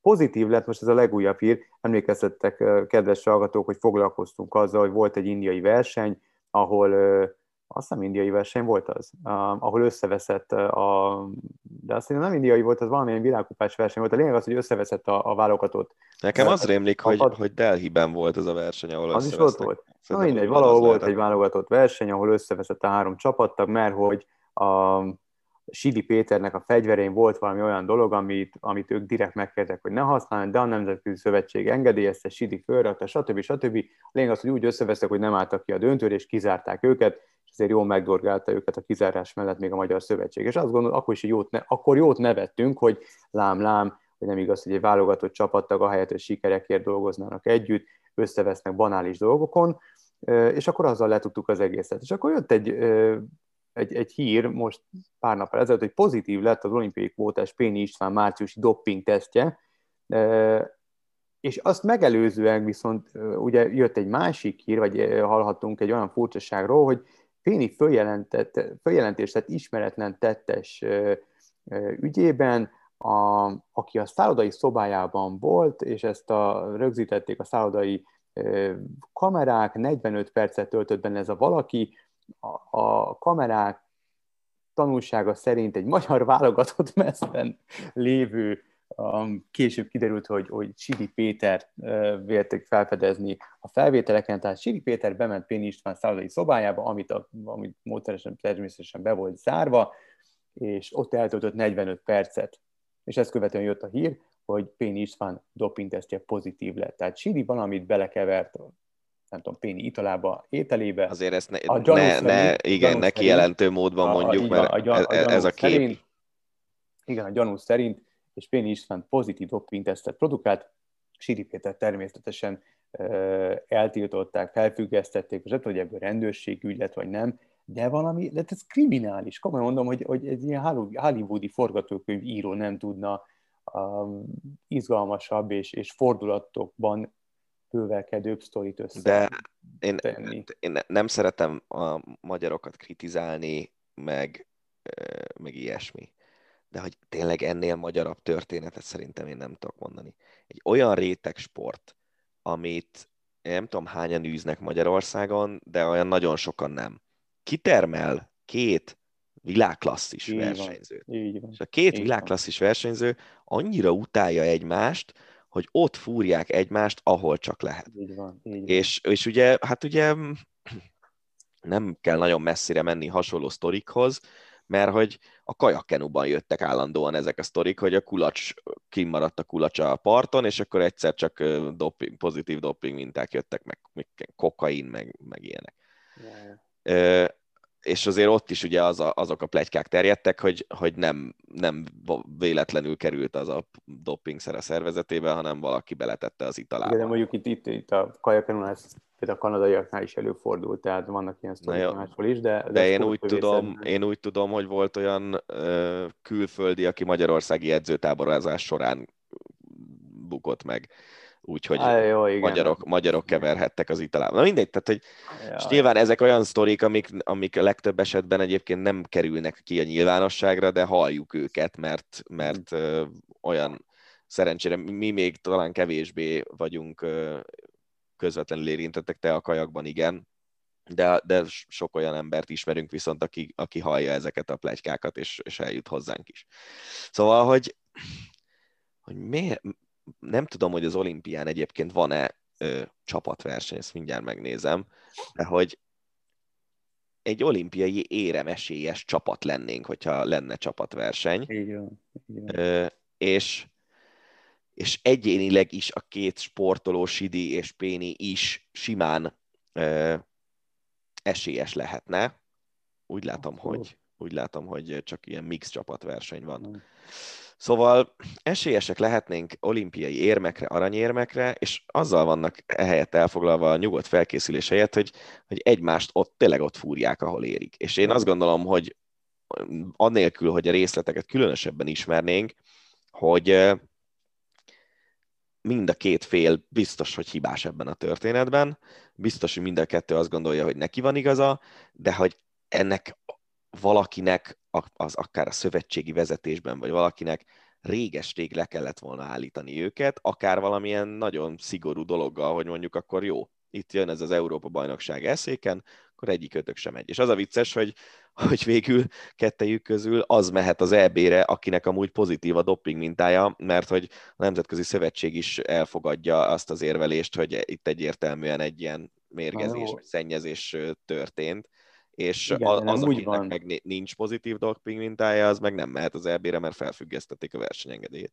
Jó, de ahogy mondjam, tehát itt, itt persze rákói szigorral kellett volna, hogy fellépjen már, már jóval itt a botrány kirobbanása előtt a, a szövetség, és, és igen, ez nyilvánvaló volt, és eléggé ismert volt, hogy itt a két fél finoman szóval sem veszik egymást tenyeréből, de azért ha, bizonyított, ha bizonyítani tudják, hogy Sidi valóban belekevert a dopingot Péninek az ételébe, italába, akármiébe, akkor, akkor nyilván Péni induljon és versenyezzen és nyerjen érmeket, Sidi pedig, ha bizonyítva van a bűnösség, akkor bűnhődjön. Igazából itt a, ami szomorú, hogy lehet, hogy az lesz az egész sztorinak a vége, hogy egyik sem indulhat az olimpián, Sidi azért, mert tette, amit tett, ha tette, amit tett, Péni pedig azért, mert ugye itt, itt a, a különböző szövetségeknek, meg, meg a, a malomkerekei lassan őrülnek, és bármennyire is úgy tűnhet, hogy mondjuk a, a Nemzetközi Szövetség zöld utat ad Péninek, és azt mondja, hogy figyelj, indulhatsz, lehet, hogy a doping ellenes szövetség pedig azt mondja, hogy Ácsi, nem indulhatsz, mert hogy itt még, még vizsgálódunk, stb. stb. Így ott leszünk az olimpia megnyitónál, és Péninek nem lesz indulási joga, mert hogy még vizsgálódnak.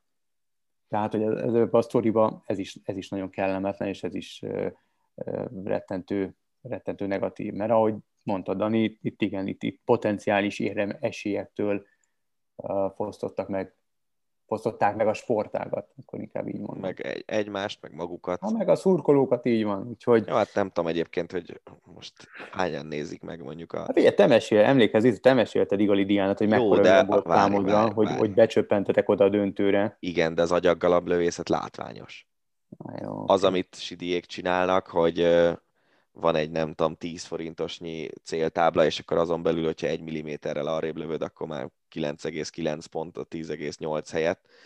Azt szerintem tévében egyébként látványos, mert, mert marha jól közvetítik a, a lövész számokat, de szerintem nem tudom elképzelni, hogy ott ilyen helyszíni őrjöngés legyen, meg ilyesmi, hanem ez a tipikusan az a sportág, amit egy ilyen ezerfős lelátó előtt meg lehet rendezni, ahova befér az összes sportlövő, meg a barátok, rokonok, akik ott mm. vannak De ettől még nem akarom semmi esetre sem a sportágnak a megítélését lenézni, vagy ilyesmi, vagy magát a sportágat lenézni, de, de ja, ez a történet, ez, ez ez nagyon szomorú. A, igen, tehát egy darabig vicces volt, és most viszont, már, most viszont már nagyon gáz szerintem is. Nem, és igazából, hogyha itt tényleg beigazolódnak a vádak, akkor egy nagyon sikeres igen. sportoló igen. dobta kukába komplett pályafutását és a megítélését, és vágta el magát örökre. Mert azért Sidi Péter ennek a sportnak az egyik legnagyobb alakja. Úgyhogy nagyon kíváncsi vagyok, hogy mi lesz ennek a sztorinak a vége, de tényleg nagyon szomorú. Úgyhogy váltsunk is eh, kicsit örömtelibb. Hát várjál, még, még olimpia maradjunk, mert hogy azért slalom kajakban is Magyarország ott lesz az olimpián. Igen, szerintem ez óriási dolog. Szerintem ki, ez, ez a, dolog. ki ez a Schmid Júlia, vagy Júlia Schmid?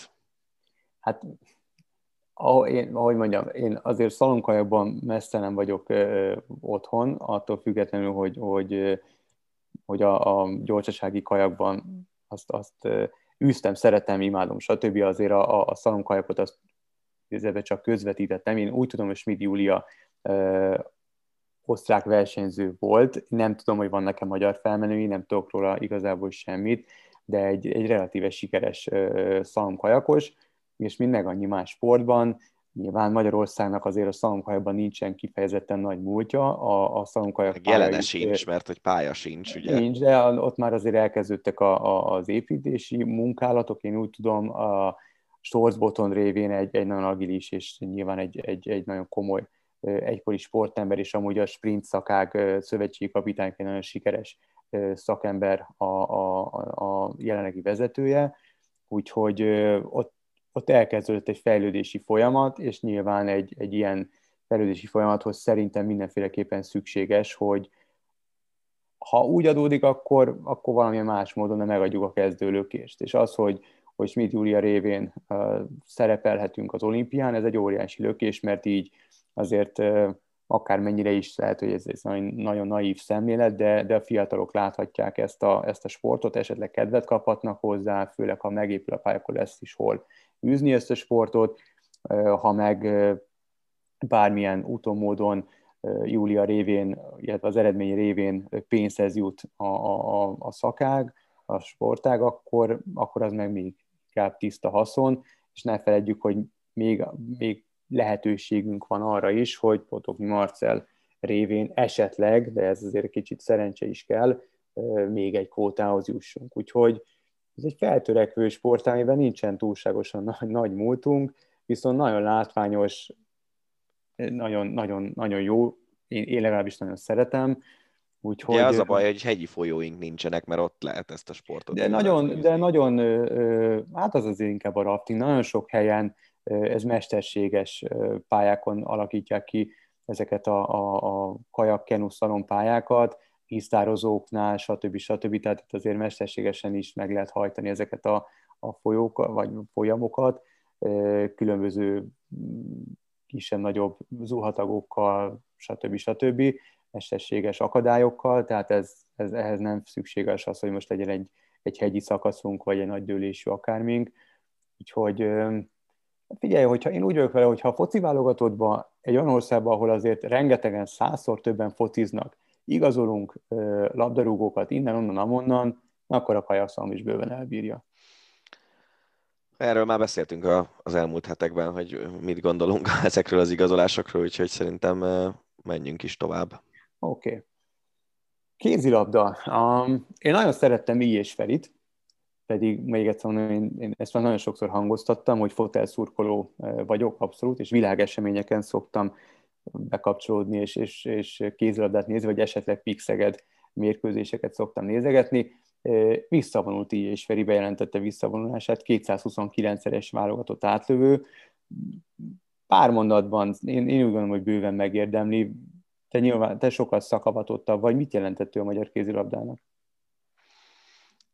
Sokat, és az a jó, hogy nagyjából én végig kísértem az ő pályafutását. Az aténi olimpián ő már benne volt a válogatottban, akkor feltörekvő fiatalként, és van egy kép előttem, nem tudom őszintén szóval, hogy ez egy fotó, amit effektíve csináltunk, vagy pedig egy, csak a, a, a memóriámban megvan az a kép. Volt, az aténi olimpián egy olyan program, amikor a, a férfi kézisek és a női vízilabda csapatnak is szünnapja volt, hogy egy, ez a két csapat, meg egy csomó egyéni sportoló lement Aténban a strandra, ami hát egy kemping volt, ahol a, a magyar szurkolóknak egy jelentős része ott lakott, oda szerveztek ilyen magyar szurkolói faluszerűséget, és akkor ott volt is kivetítő, ahol a magyar, nem tudom akkor épp hogy hívták az egyes csatornát, ahol ment az olimpia, de magyar kommentálással lehetett nézni, Bárdosi, várjál, nem Bárdosi, fú, most a memóriám kifog rajtam, ritkán fordul ez szerencsére elő velem, de mindjárt megnézem. Birkózó aranyérem. Bárdos mi? Ja nem, akkor nem, ő nem. Nem, nem, nem, nem, nem.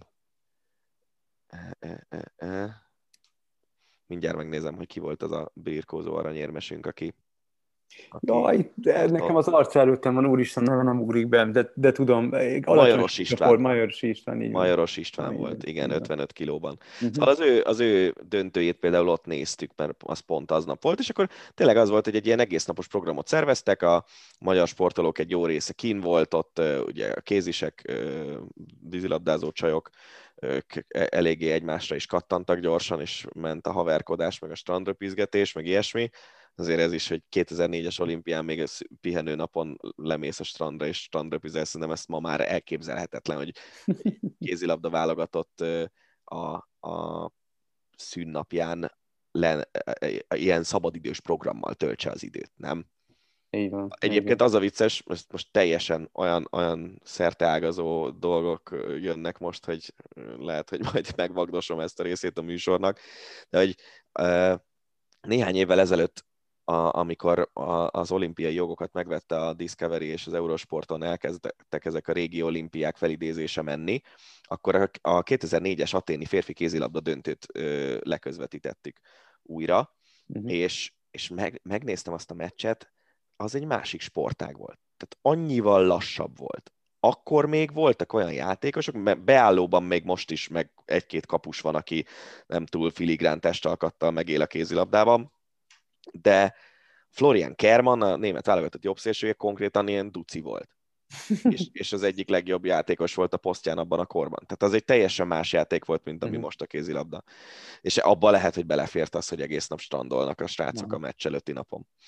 Na mindegy, visszatérve arra, emlékszem, ahogy így karba fonott kézzel I és Feci és Laluska Balázsot feszítettek egymás mellett a strandon, két viszonylag fiatal játékosa volt akkor a, a válogatottnak, és utána én nekem, ugye ő játszott Szegeden, fontos szerepet játszott, utána játszott Veszprémben, ahol szintén fontos szerepet játszott, utána visszament Szegedbe, Ugye ő benne volt emlékeim szerint abban a csapatban, ami EHF kupát nyert, ami a Pastorérának a, az egyetlen ilyen igazán kiugró nagy győzelme volt nemzetközi szinten.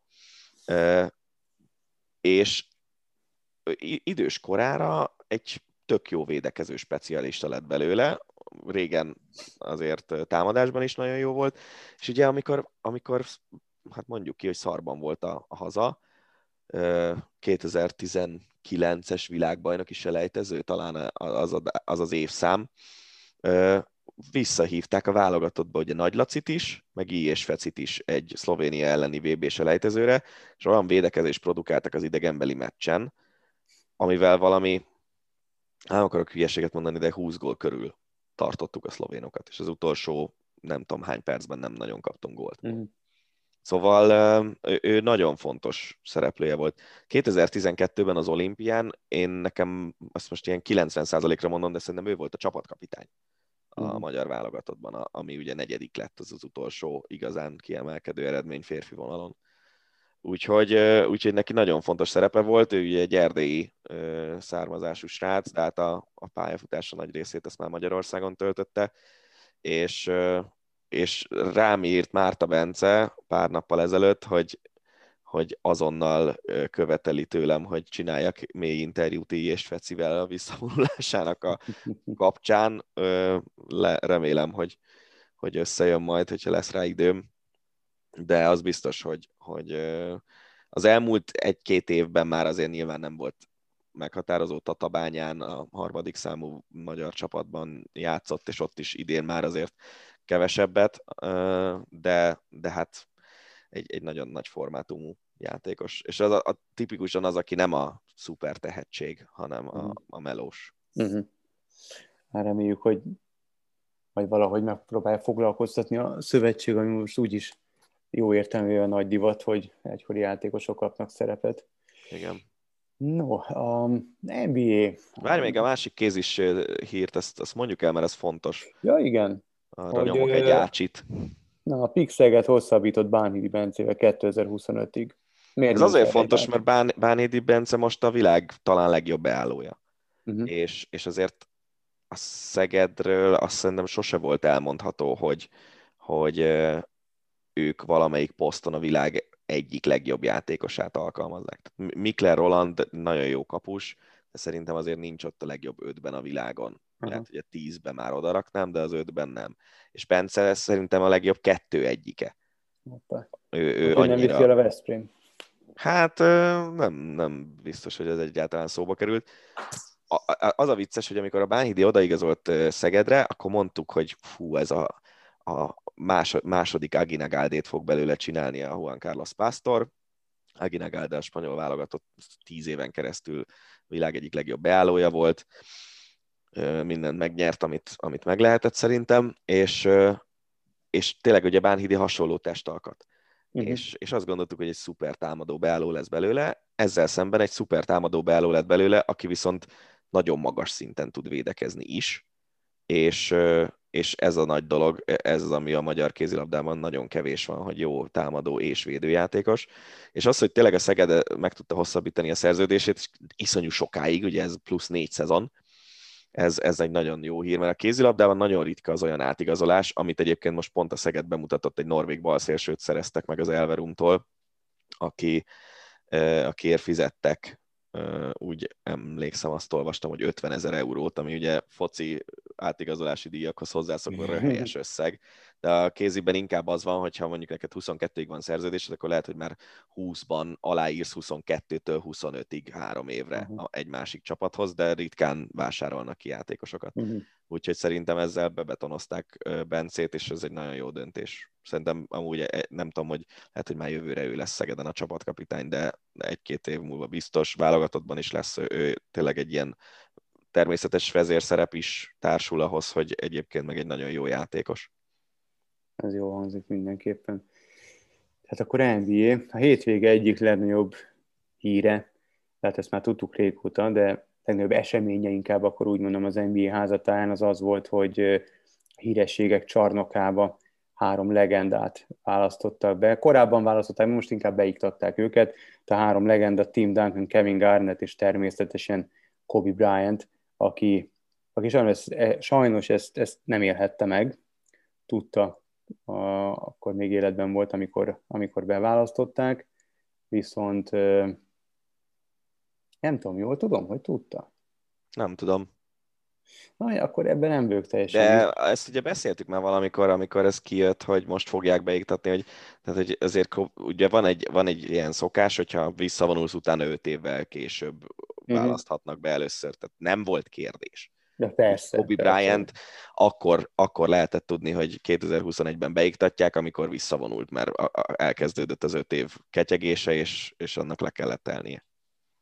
Szóval beiktatták, és egy, egy hát én nagyon, szeret, én nagyon szeretem a hírességek csarnokának, a csarnokába ez, csarnokának ezeket a, a beiktató ünnepségeit, a beiktató speecheket, amiket a játékosok mondanak, szerintem minden idők egyik legjobb beszéde az például Michael Jordané volt, de amikor a Dream Team-et iktatták be, akkor is a Larry Bird, Magic Johnson elképesztő beszédet mondott, nagyon megható volt Dennis Rodmannek a beiktató beszéde, és most Kobe Bryant természetesen a felesége Vanessa Bryant iktatta be, úgyhogy Bryant-et Vanessa-t Michael Jordan kísérte föl, és ott volt, a, tehát ott egy, egy nagyon megindító beszédet mondott, de Tim Duncannek, aki amúgy gyűlöli, hogyha közönség előtt kell beszélnie, neki is egy, egy, egy szuper, vagy tőle is egy szuper speechet hallhattunk, és hát Kevin Garnett is hozta a, a, a rá jellemzőt. Minden idők szerintem egyik legerősebb, úgymond osztálya, úgyhogy az NBA kapcsolatban én ezt mindenféleképpen szerettem volna megemlíteni, mert ennél százszor többet is megérdemel Kobe Bryant, de ez, ez nyilván, ha, ha bármiféle hír van vele kapcsolatban, akkor azt én úgy gondolom, hogy egy ácsiban mindenféleképpen el kell mondani. Viszont nem ez volt az egyetlen NBA hír, mert hogy befejeződött a, az alapszakasz, ami engem nagyon meglepett, nem követtem egyáltalán az eseményeket, bevallom, hogy a Lakers azzal, hogy Davis és LeBron is nagyon sokáig sérült volt, a nyolcadik helyen zárta az alapszakaszt, és most a héten ilyen play-in meccset játszik majd a Golden State-tel, ahol viszont a, lehet, hogy MVP lesz Steph Curry, de az biztos, hogy ő lett a pont király, nem lesz MVP? Nem lesz. Szerintem nem lesz MVP, de a pont király ő lett, ráadásul Igen. egy elég komoly bravúrt hajtott végre, ugyanis hát az egy dolog, hogy több mint 32 pontos átlaggal zár, de hogy ő lett a második Michael Jordan óta, után, aki három év, 33 éves kora után pont király tudott lenni. Úgyhogy egy érdekes összecsapás ez az a Lakers Warriors. Um, Azért azt tegyük hozzá, hogy a, a, nem tudom, hogy a legutolsó meccsén mit játszott a Lakers, de azt tudom, hogy négyet nyert Zsinorban, mióta LeBron is játszik, meg Davis is játszik. Igen, de most megint le kellett baktatni a LeBronnak a bokája, még mindig rakoncátlankodik, tehát nem százszázalékos, de azt mondják, hogy nem is lesz idén már százszázalékos, lehet, hogy soha többet nem lesz százszázalékos. Minden esetre itt az esélyek, egy, egy nagyon jó kis párharca van kilátás, de itt a nagyon okosok azt mondják, hogy a Lakersnek tovább kell jutnia, mert hogy a nagy embereket, nem tudja levédekezni a Warriors, ráadásul lehet, hogy ott van Curry, meg, meg ott van Green, de még mindig nincsen Thompson, és a, a többi játékos pedig hát hol, já, hol, hol megérkezik a meccsbe, hol nem, úgyhogy mm. az erőviszonyokat tekintve itt a Lakersnek tovább kell jutnia. Meglátjuk. Jó. Uh, Russell Westbrook tripla-dupláiról akarsz beszélni? Hát nagy dolog szerintem 182. tripla-dupláját Ugye rekordot döntött meg Oscar Robertson a 60-as, 70-es években. Igen szerzett, vagy ért el ennyi tripla-duplát. Én nekem kicsit az az érzésem Westbrookkal kapcsolatban, hogy az elmúlt pár évben már semmi másról nem szól az ő pályafutása, mint a, arról, hogy hát. ezt a rekordot megdöntse, nem? Tehát, hogy ugye volt az, hogy egy szezonon belül mennyi, meg mit tudom én, ilyen, ilyen olyan hogy olyan az, rekordok. Emlékszel, volt egy olyan, a... hogy egy olyan átlagot hozzon egy egész szezont végátlagon, és azt megcsinálta kétszer. Igen. Nem tudom, szerintem ő, ő egy óriási alakja az NBA-nek, és, és nagyon megérne egy, egy simán legalább egy fél műsort Baskával kibeszélni, mert a megítélése nagyon furcsa, és nagyon kettős, és, és nagyon kíváncsi lennék, hogy egy valóban hozzáértő, és nem feltétlenül csak olyan fotelszurkol, mint mi, hogy értékeli Russell Westbrook pályafutását, és ezt a tripla-dupla dömpinget, úgyhogy lehet, hogy egyszer megjátszuk. Jó. Értem, akkor, akkor utána nézek jobban, mert az az igazság, hogy mióta megszületett a lányom augusztusban, azóta azért vannak sportok, amiket el kellett engedni, és az NBA... nem is, a, nem is az, az éjszaka rossz, hanem az, hogy ezt nem akarjuk, hogy egész nap menjen a tévé, és a gyerek azt bámulja, és és innentől kezdve az, én például szerintem az NBA szezonból egy darab meccset nem láttam. Mm. Úgyhogy van, vannak ilyen sportok, amiket el, elengedtünk. Na de, a labdarúgás az nem ilyen, ott azért, hát még, ott azért még azt nehéz teljesen elengedni. Hát figyelj, olvasd a címeket, én meg... Úristen, annyi hírt szedtünk össze a focival kapcsolatban. Jó, kezdjük akkor legelejéről. Zlatan Ibrahimovic térdsérülés miatt nem játszhat az Európa-bajnokságon. Istennek meg tud sérülni a térde. Hát látod, mégiscsak. Én valahol sajnálom ezt a nem normális. Egyrészt nem tudom, én szeretem, de én valahogy kattanok a hülyeségére, és, és nem, jár, nem rúgott még Elvin gólt, úgyhogy ő nagyon szeretett, ezért akart visszatérni. Jó, nyilván igen, ez nem, nem mindig jöhet össze minden, úgy tűnik, hogy ez, ez kimarad az életéből. A, ami számunkra fontos információ, hogy az Európa-bajnokságra visszahívta Joachim Löw, a német labdarúgó válogatott szövetségi kapitánya Thomas Müllert a válogatottban. Müller, Müllerről szerintem egy órát tudnánk vitatkozni. Hát én az a tábor vagyok, aki sose értettem a Müller hype és egyébként beszélgettem olyanokkal, akik, akik nagyon odáig vannak érte, meg elolvastam egy csomó cikket, hogy Müller milyen, milyen jól lát a pályán, milyen jól helyezkedik. Mindig az van meg, hogy valamit potladozik ott az öt és feles környékén, és, és akkor abból gól van. Egyébként lőtt marha szép távoli gólokat is, tehát nem, nem azt mondom, hogy izé, tudod, van a, volt az a vicc, hogy a, világ legrövidebb könyvei sorozat egyik tagja az, hogy Ruth van Nistelrooy góljaim a 16-oson kívülről. Igen, igen, és, és hogy nyilván Müller esetében azért egy komplexebb játékosról beszélünk, de, de én, én, én nem tudtam soha beleszerelmesedni Müller játékába. Pont azért, hát- mert minden ilyen szép megmozdulására jutott öt ilyen izé, belebotlok, bepattan a seggemről, gól, meg ilyenek, ilyenek is voltak. Igen, de most pont az asszisztjaival hívta fel magára a figyelmet, tehát hogy az előkészítő szerepében tűnt. Hát jó, hogyha van egy olyan centered, mint Lewandowski, az, akkor azért igen. könnyű sok asszisztot Hát a válogatottban németeknél azért van hozzá hasonló, úgyhogy meg hát a vezérszerepe, Szerintem, hogyha a németek megtehetnék azt, hogy az eb előtt honosítják Lewandowski-t, akkor nem kérdés, hogy kezdő lenne náluk. Hát én nem tudom, mennyire lesz számukra a gólszerzés. Nem azt mondom, hogy gond lesz a gólszerzés, de szerintem ilyen center, szerintem mm. Lewandowski a saját posztján egyértelműen a legjobb most. Ja, hát le, abszolút, abszolút. Én is inkább gólerősségre, vagy, vagy gólokra értettem. Hát majd megoldják um, máshogy. Így van. Ézéből ilyen futkározó, ügyesen cselező szélsőből, meg Dunát lehet rekeszteni. Az biztos. Az biztos. A, emlékszel, egy pár héttel ezelőtt mondtuk, hogy fellázadott, fellázadtak a, a Panathinaikos játékosok Bruni László eh, ellen, és, és akkor ott, ott különböző sajtóorgánumok lehozták, hogy, hogy menesztették, akkor nem menesztették, most már menesztették, úgyhogy már nem ő a Pana edzője. Szerintem ugorjunk.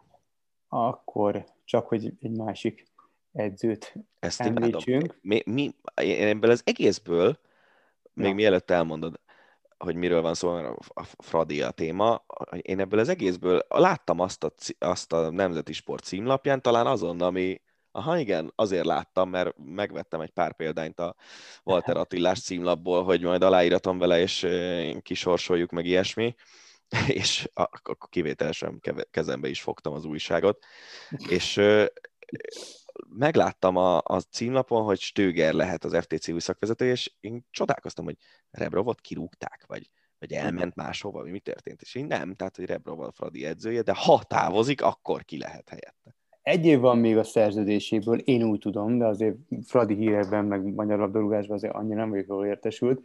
Egy év van még a, a szerződéséből, és azt én úgy olvastam, hogy sérelmezt, hogy nem ültek még levele tárgyalni a folytatásról, de szerintem azáltal, hogy a Fradit azért a BL-ig vezette, szerintem azért vannak kérők is nyilvánvalóan. Úgyhogy én nem tudom, hogy kinek fontosabb, Rebrovnak a maradás, vagy inkább a Fradinak Rebrov megtartása. Minden esetre én nem tudom, azt mondják, hogy nem egy könnyű ember, hogy nem feltétlenül simogatja a játékosokat, és hogy nem feltétlenül engedi hoz, magához közelőket. Szerintem nem is ez feltétlen a dolga, hanem az, hogy hozza az eredményeket, a csapat pedig teljesítsen, és ebben a viszonylatban szerintem elég jó idén zárt a Fradi. Én nem értem azt, hogy ha, őt elengedik, nem feltétlenül tudnám megérteni, mert szerintem óriási sikereket ért el a Fradival. Nyilván ehhez kellett az is, hogy például Hajnal Tamás olyan játékosokat szállítson neki, akikkel ezt el tudja érni. Péter Stögert én onnan ismerem, hogy még amikor az Eurósportnál volt a Bundesliga, és közvetítettünk Bundesliga meccseket, akkor, ha jól emlékszem, abban az idényben volt, vagy ugrott be a, a Köln, vagy a Dortmund megmentőjeknek a szerepébe. Azt lehet, hogy a Köln, nem tudom, nem akarok hülyeséget mondani, a két csapat közül valamelyiké, valamelyikének a megmentőjévé akarták megtenni, aztán, hát, de sikerült, vagy nem, azt nem tudom. Um, és 2013-ban talán bajnokságot nyert az Ausztria Wiennel. Én az ő nevét ne, bevallom, hogy nem is ismertem. Én nem tartom, de név, nem ismerem az eredményét, csak amit olvastam az újságban. Én nem tudom el, tehát nem értem az egészet igazából én sem. Ezt tehát, mondom én is, hogy és, van egy marha sikeres csapat. Bejut meg a van egy szerződés. Bejut a, a, magyar bajnokságot úgy nyeri meg, hogy nem is kell oda koncentrálni.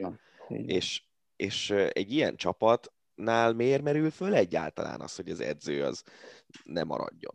Hát nem tudom, én feltétlenül, hogy akkor ezek szerint van valami a háttérben, amiről mi nyilván nem, semmit az a baj, nem ez az egész, nem is fogunk a, tudni. Akkora, akkora majom parádé szerintem ez a foci edzők ö, kérdésköre, és nem csak Magyarországon, hanem nemzetközi nem. szinten is. Magyarországon ugye röhögtünk azon, hogy tudom, 15 évvel ezelőtt volt az a az az időszak, amikor 12 csapatos NB1 volt, és 15 edző keringőzött. A hát de ugyanez megy nemzetközi szinten is, ha megnézed. Igen, most van egy edző, az Allegri, akinek nincsen csapata, úgyhogy mindenki most őt próbálja valahogy behálózni, és ha minden igaz, akkor nem tudom, lehet, hogy Reálnál fog Igen, és ugye azt, azt nézik, hogy, hogy vannak ilyen hol lesz majd üresedés. Ugye lesz itt a következő hírek között olyan, hogy majd hogy Zidán állítólag már elmondta a játékosainak, hogy idén végén távozik, és az Juvéhoz meg. De hogy miért? Tehát, hogy miért nem lehet az, hogy valaki szépen leül a kispadra, mint Sir Alex meg Arzén Wenger annak idején, és ott eltölt tíz évet. Ilyenből miért nincs egy se? Hát jó kérdés. Van, de nem tudom, itt, itt gondolom... Ki? Mi? Hát ezek, ezek a hosszú ideig, tehát én ezt nem tartom amúgy egészségesnek, hogy valaki 20 évig egy, ugyan, nézd meg azért Arzenálnak, Arzen Wengernek a, a Oké, okay, de, de mennyi idő után? Sem lett de mennyi idő szép. után? A Sir Alexnek a vége se volt túlszá, túlságosan szép, viszont azt is hozzá kell tenni, hogy a, az, azt megelőző marha nagy sikerekhez képest nem volt túl szép. Tehát amikor kirúgták ferguson vagy nem tudom, hogy visszavonult, kirúgták nyugdíjba Szerintem, szerintem visszavonult. Lehet, hogy visszavonult. Utána szarabb lett a Manchester United az Arsenáltól. Az Arsenal ugye Arzén Wenger idején is már eléggé leromlott a végére, az utolsó két-három évre, és ugye ott már a szurkolók is követelték a távozását, minden, de nem lett jobb. Ö, és, és én azt érzem, most, az, az, hogyha egy kézi podcast lennénk, akkor biztos beszéltünk volna arról, hogy a Barcelonától távozni fog az év végén Xavi Pascual, aki hát szerintem ilyen 10, 12 éve, vagy 10 pár éve vezeti a Barcelona kézi csapatát. Ilyeneket a fociban szerintem ne, egész egyszerűen nincs olyan, hogy valaki mondjuk 10 évig egy kis padon ül. Hát Még igen, sikeres csapatoknál se. Igen, ez nem olyan, mint az NBA, ahol nem hát tudom, nem. Greg Popovich, hát jó Isten tudja, hogy mióta a San Antonio Spurs edzője, nem tudom, de szerintem nem is egészséges a, a, a fociban. Tehát itt, itt, itt eredményeket kell hozni, és ha nincs... De van, tehát ezt mondom, hogy sikeres a csapat. Jó, van, igen, de nem, nem tudom, nem tudom. Ezt is majd kiveszélni, nem tudom, Szabó Krisztoffal, vagy, vagy, vagy, vagy, vagy Márta Bence valamilyen nagy foci bloggerrel, tudóral. Um, nem tudom, én, én azt gondolom, hogy egy ilyen 5-8 évet eltölteni egy csapatnál, de már lehet, hogy 8 is sok, az, az oké, okay, mint a Guardiola csinálja. Évente, két évente meghosszabbítja a szerződését, aztán amikor úgy látja, hogy elfáradt a kapcsolat, akkor továbbáll. Mert egyszer úgyis elfárad a kapcsolat, szerintem. Mm, igen, um, igen. De egyébként... De az alap ö, ö, hírhez, um, és akkor nyugodtan ugorhatunk szerintem a Fraditól, mert úgyse fogjuk ezt megfejteni. A, ez az általad említett hír, ez az, hogy spanyol hírek szerint Zidán közölte a játékosai, hogy az idén végül távozik, és akkor Reálhoz vagy Raúl jön, akit emlékszem, múlt héten a Sárkéval mhm. hoztak szó, nem Sárké, Frankfurttal hoztak össze, vagy Allegri, de mondják még Joachim Lővöt is. Um, és akkor az Idán meg a Juvénál folytatja. Szerintem ez az Idán Reál újbóli házasság, ez nem jött jól, de igazából azért nem, és szerintem egy csomószor szerintem Wengernél is ez volt a gond, hogy most nem volt annyi pénz a Reálnak, ergo nem tudtak megvenni sztárokat, de figyelj, de érted, nem jöttek annyi úgy az eredmények de, ne, de mi az, hogy nem jöttek az eredmények? Tehát a Real még megnyerheti a spanyol bajnokságot, az hétvégén fog eldőlni, hogy megnyerik-e. És ez a Realnál az eredmény? De nem az. A Realnál, tehát a Realnál a spanyol bajnokság megnyerése azért nagyobb truváj, mint a Fradinak a magyart megnyerni.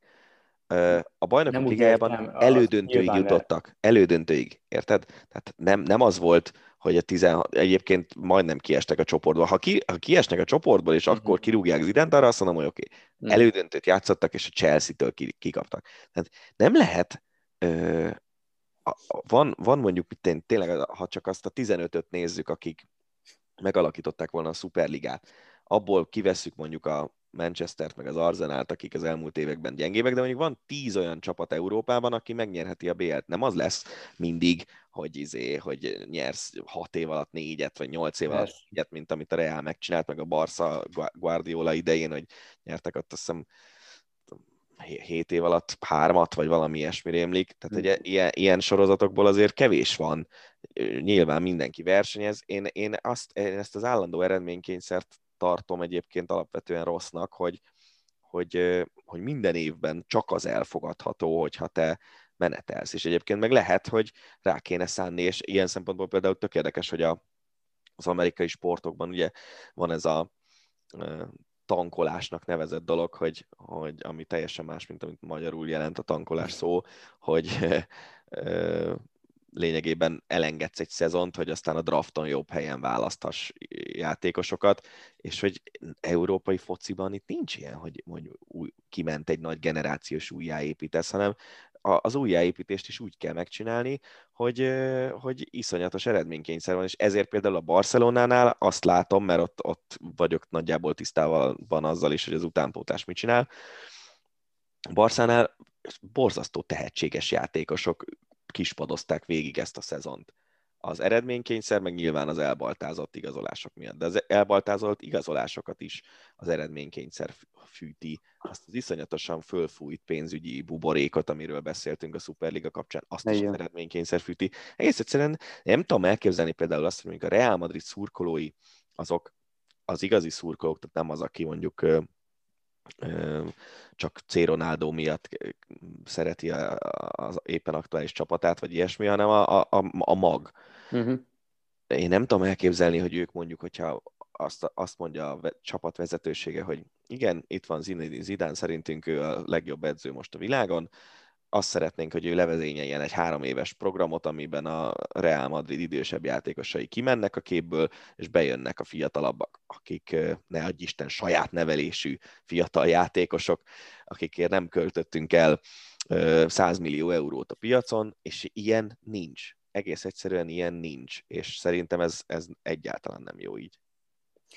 Hát nem, és majd megláthatod a következő idéntől, hogy drága csapatodnál, hogy működik majd ez a esetleges a rendszer, vagy, vagy, vagy ez a történet, mert ugyan állítólag Kuman menesztik az idén végén, és De ez is, ez is jó, nem, hogy amikor, amikor márciusban volt elnökválasztás, és megválasztották Joan Laportát, és azt mondta, hogy persze Kumanban száz százalékig megbízik, stb. stb. stb.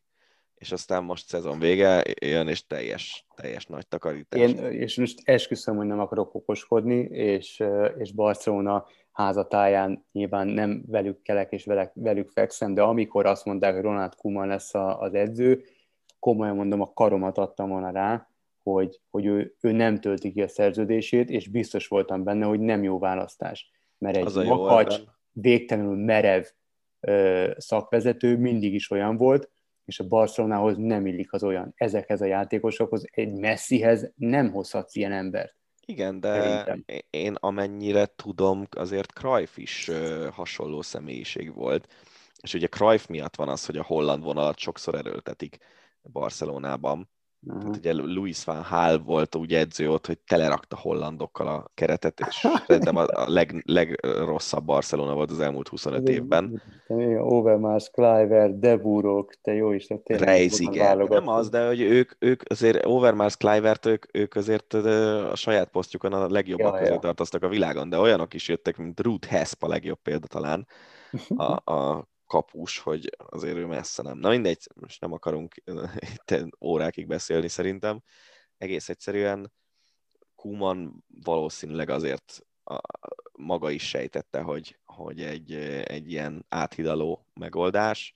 Mindenki arról beszél, hogy Csavi, Csavi, Csavi, és, és ha Csavi jön, akkor lehet, hogy Pujolból sportigazgató lesz, meg nem tudom, hát akkor ugye minden Barcelona rajongó szerintem csorgatná a nyálát, hogy visszajönnek a nagy kedvencek, akikkel ott, akik játékosként sikerre vitték a klubot.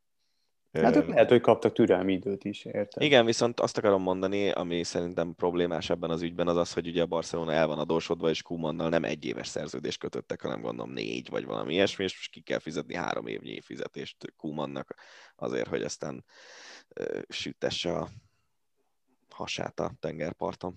Na jó. Van még edzős témánk, magyar vonatkozású. Ez zseniális ez az idézet. Um, na várjál először a Dárdai páról, hogy ja, a függetlenül a Hertha kiharcolta a Bundesliga-ban való bennmaradást, és megint Dárdai Pál volt a megmentő, ugyanakkor még egyelőre képlékeny sorsa nem tudni, hogy a megmentő a következő idényre is marad-e vezetőedző.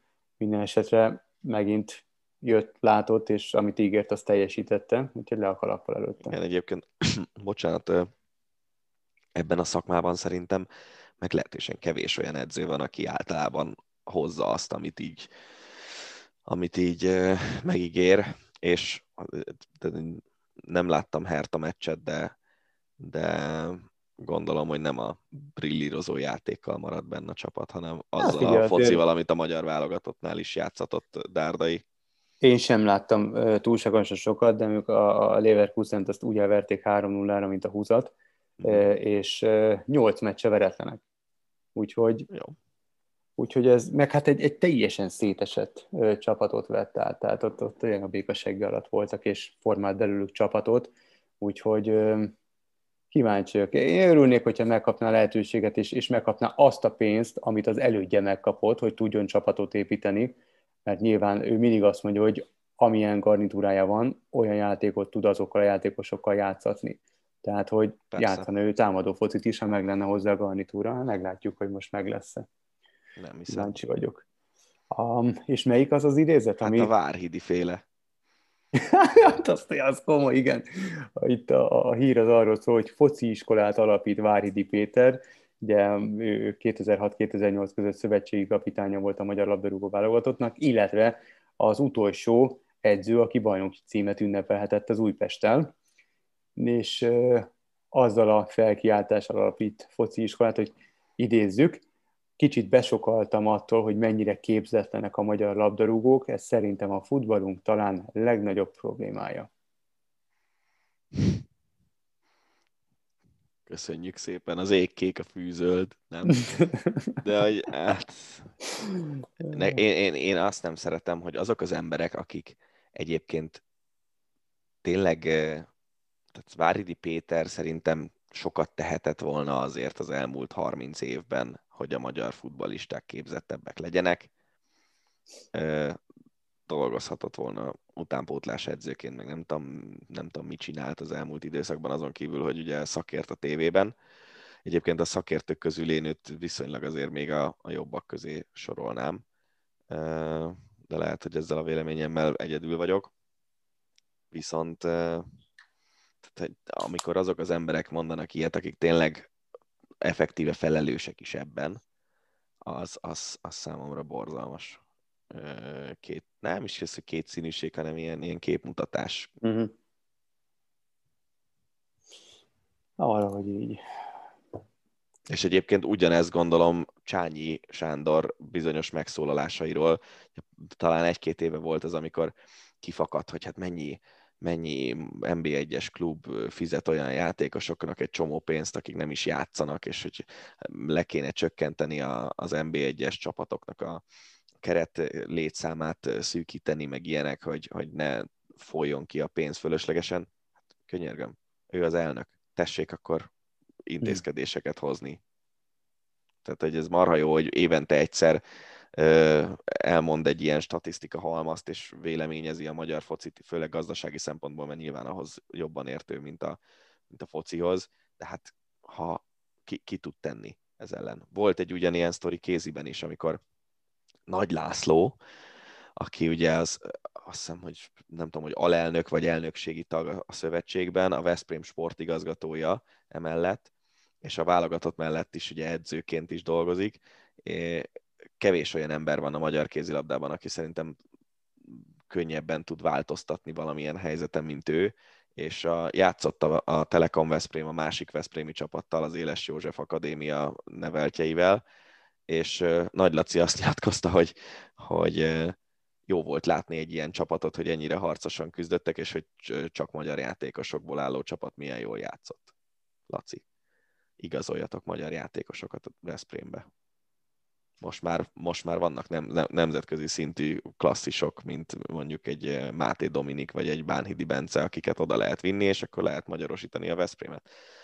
Elnökségi tagként hozhatsz olyan döntéseket, vagy, vagy előterjeszthetsz olyan döntéseket, amivel a légiósok számát még jobban tudjátok korlátozni a magyar NB1-ben. Tehát egy csomó olyan lépés van, ami, ami segítheti azt, hogy, hogy kicsit kevesebb külföldi legyen a magyar kézilabdában, és szerintem senki más nem rendelkezik ehhez annyi erővel, mint Nagy László, és akkor ő mond egy ilyet, ez nekem nagyon visszás volt, pedig tudod, hogy nagyon szeretem az ő, van, őt e, emberként is, amennyire ismerem, egy, egy elég normális fazon, mm. és kézilabdázóként meg kézilabdázóként meg kifejezetten nagyon nagy kedvencem volt, de hogy akkor hajrá.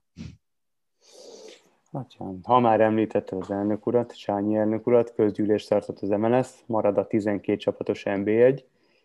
A, nem épül most új stadion, megállnak a Bozsik stadionnal, és hát késik a var, ha minden igaz. Pedig azt megnéztem volna, hogy idehaza mekkora botrányok öveznek mondjuk egy olyan meccset, mint ahogy a Chelsea elbukta az FA kupát a Leicesterrel szemben, hogy egy könyök centiméterre belül ott körülbelül a, a lerzónába, és azért visszafújták azt az akciót. Meg hát azért hallhattunk különböző hajmeresztő, hát a technika alapján jogos, de mégis hajmeresztő ítéletről a VAR kapcsán. Egyelőre úgy tűnik, hogy nálunk nem lesz még VAR a következő szezonban nem tudom, hogy miért. Tehát, hogy e, ez is fontos lenne, hogy ha már tényleg lényegében végtelen pénz van a magyar fociban, magyar szinten, akkor ezeket a dolgokat meg kéne húzni. Na ja, de meg egyelőre nem húzzák, és akkor még egy utolsó magyar vonatkozásért. Zsuzsák Balázsjal az élen feljutott Debrecen az MB1-be. Gratulálunk nekik. A Vasas lemaradt, úgyhogy ez komoly csalódás, bár én voltam még augusztusban egy, egy vasas meccsen, és akkor itt tényleg tök jó volt MB2-es, azt hiszem az volt a szezonnyitó, a hazai mm-hmm. szezonnyitó, hát majdnem 3000 néző, jó hangulat, nyár este, stb. És uh, akkor így mindenki mondta, hogy hát ezzel a kerettel egyértelműen föl kell jutni, föl kell jutni, de aztán végül is ugye kevésen múlott, hogy nem jutott vissza a vasas, de azért ez egy ilyen eléggé összevásárolgatott keret volt, kevés angyalföldi kötődésű játékossal, ami viszont érdekes, hogyha szereted az összeesküvés elméleteket, akkor nézd meg, hogy a gyírmót legutóbbi meccsein 6-ból 5-ször az ellenfélből kiállítottak játékost, a feljutásért harcoló gyírmót ellenfeleiből. Nem, ne, fog, nyilván nem láttam ezek közül egy képkockát sem, és nem olvastam egy, egy sort se arról, hogy mi történt, csak ezt pont láttam, hogy, ah. hogy ez, ez a történet azért ott volt zárójelben. Az igen. Hát szép. Meg ugye hát az a baj, hogy 12 csapatos MB1, és tényleg ugye most kiesett, kiesik a Diós Győr, egy iszonyatos nagy múltú klub, ami 14 ezeres stadionnal rendelkezik, és, és az meg is tud telni mondjuk a nagyobb rangadókon, és följut egy gyírmót. Ezt az irányt, ezt nem, nem érzem olyan jónak.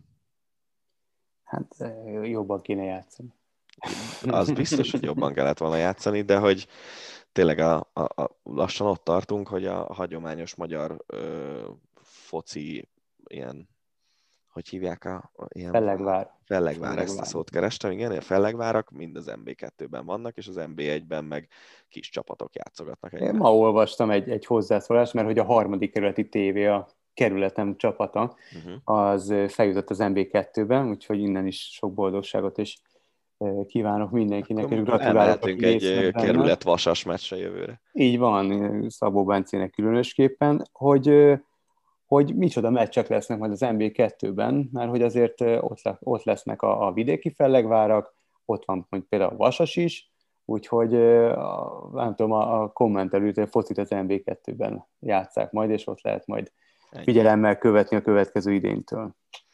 Ennyi. Na, hát szerintem az Ácsi is legyen ennyi. Eléggé elhúztuk. Eléggé. Köszönjük szépen erre a hétre a figyelmet, és természetesen továbbra is várjuk a, a témai javaslatokat, hozzászólásokat, akár a Soundcloudon, vagy a cikkeink Facebook megosztása alatt kommentben. Minden jót kívánunk a következő egy hétre. Sziasztok! Sziasztok! Ez volt a Hosszabbítás, az Eurosport podcastje.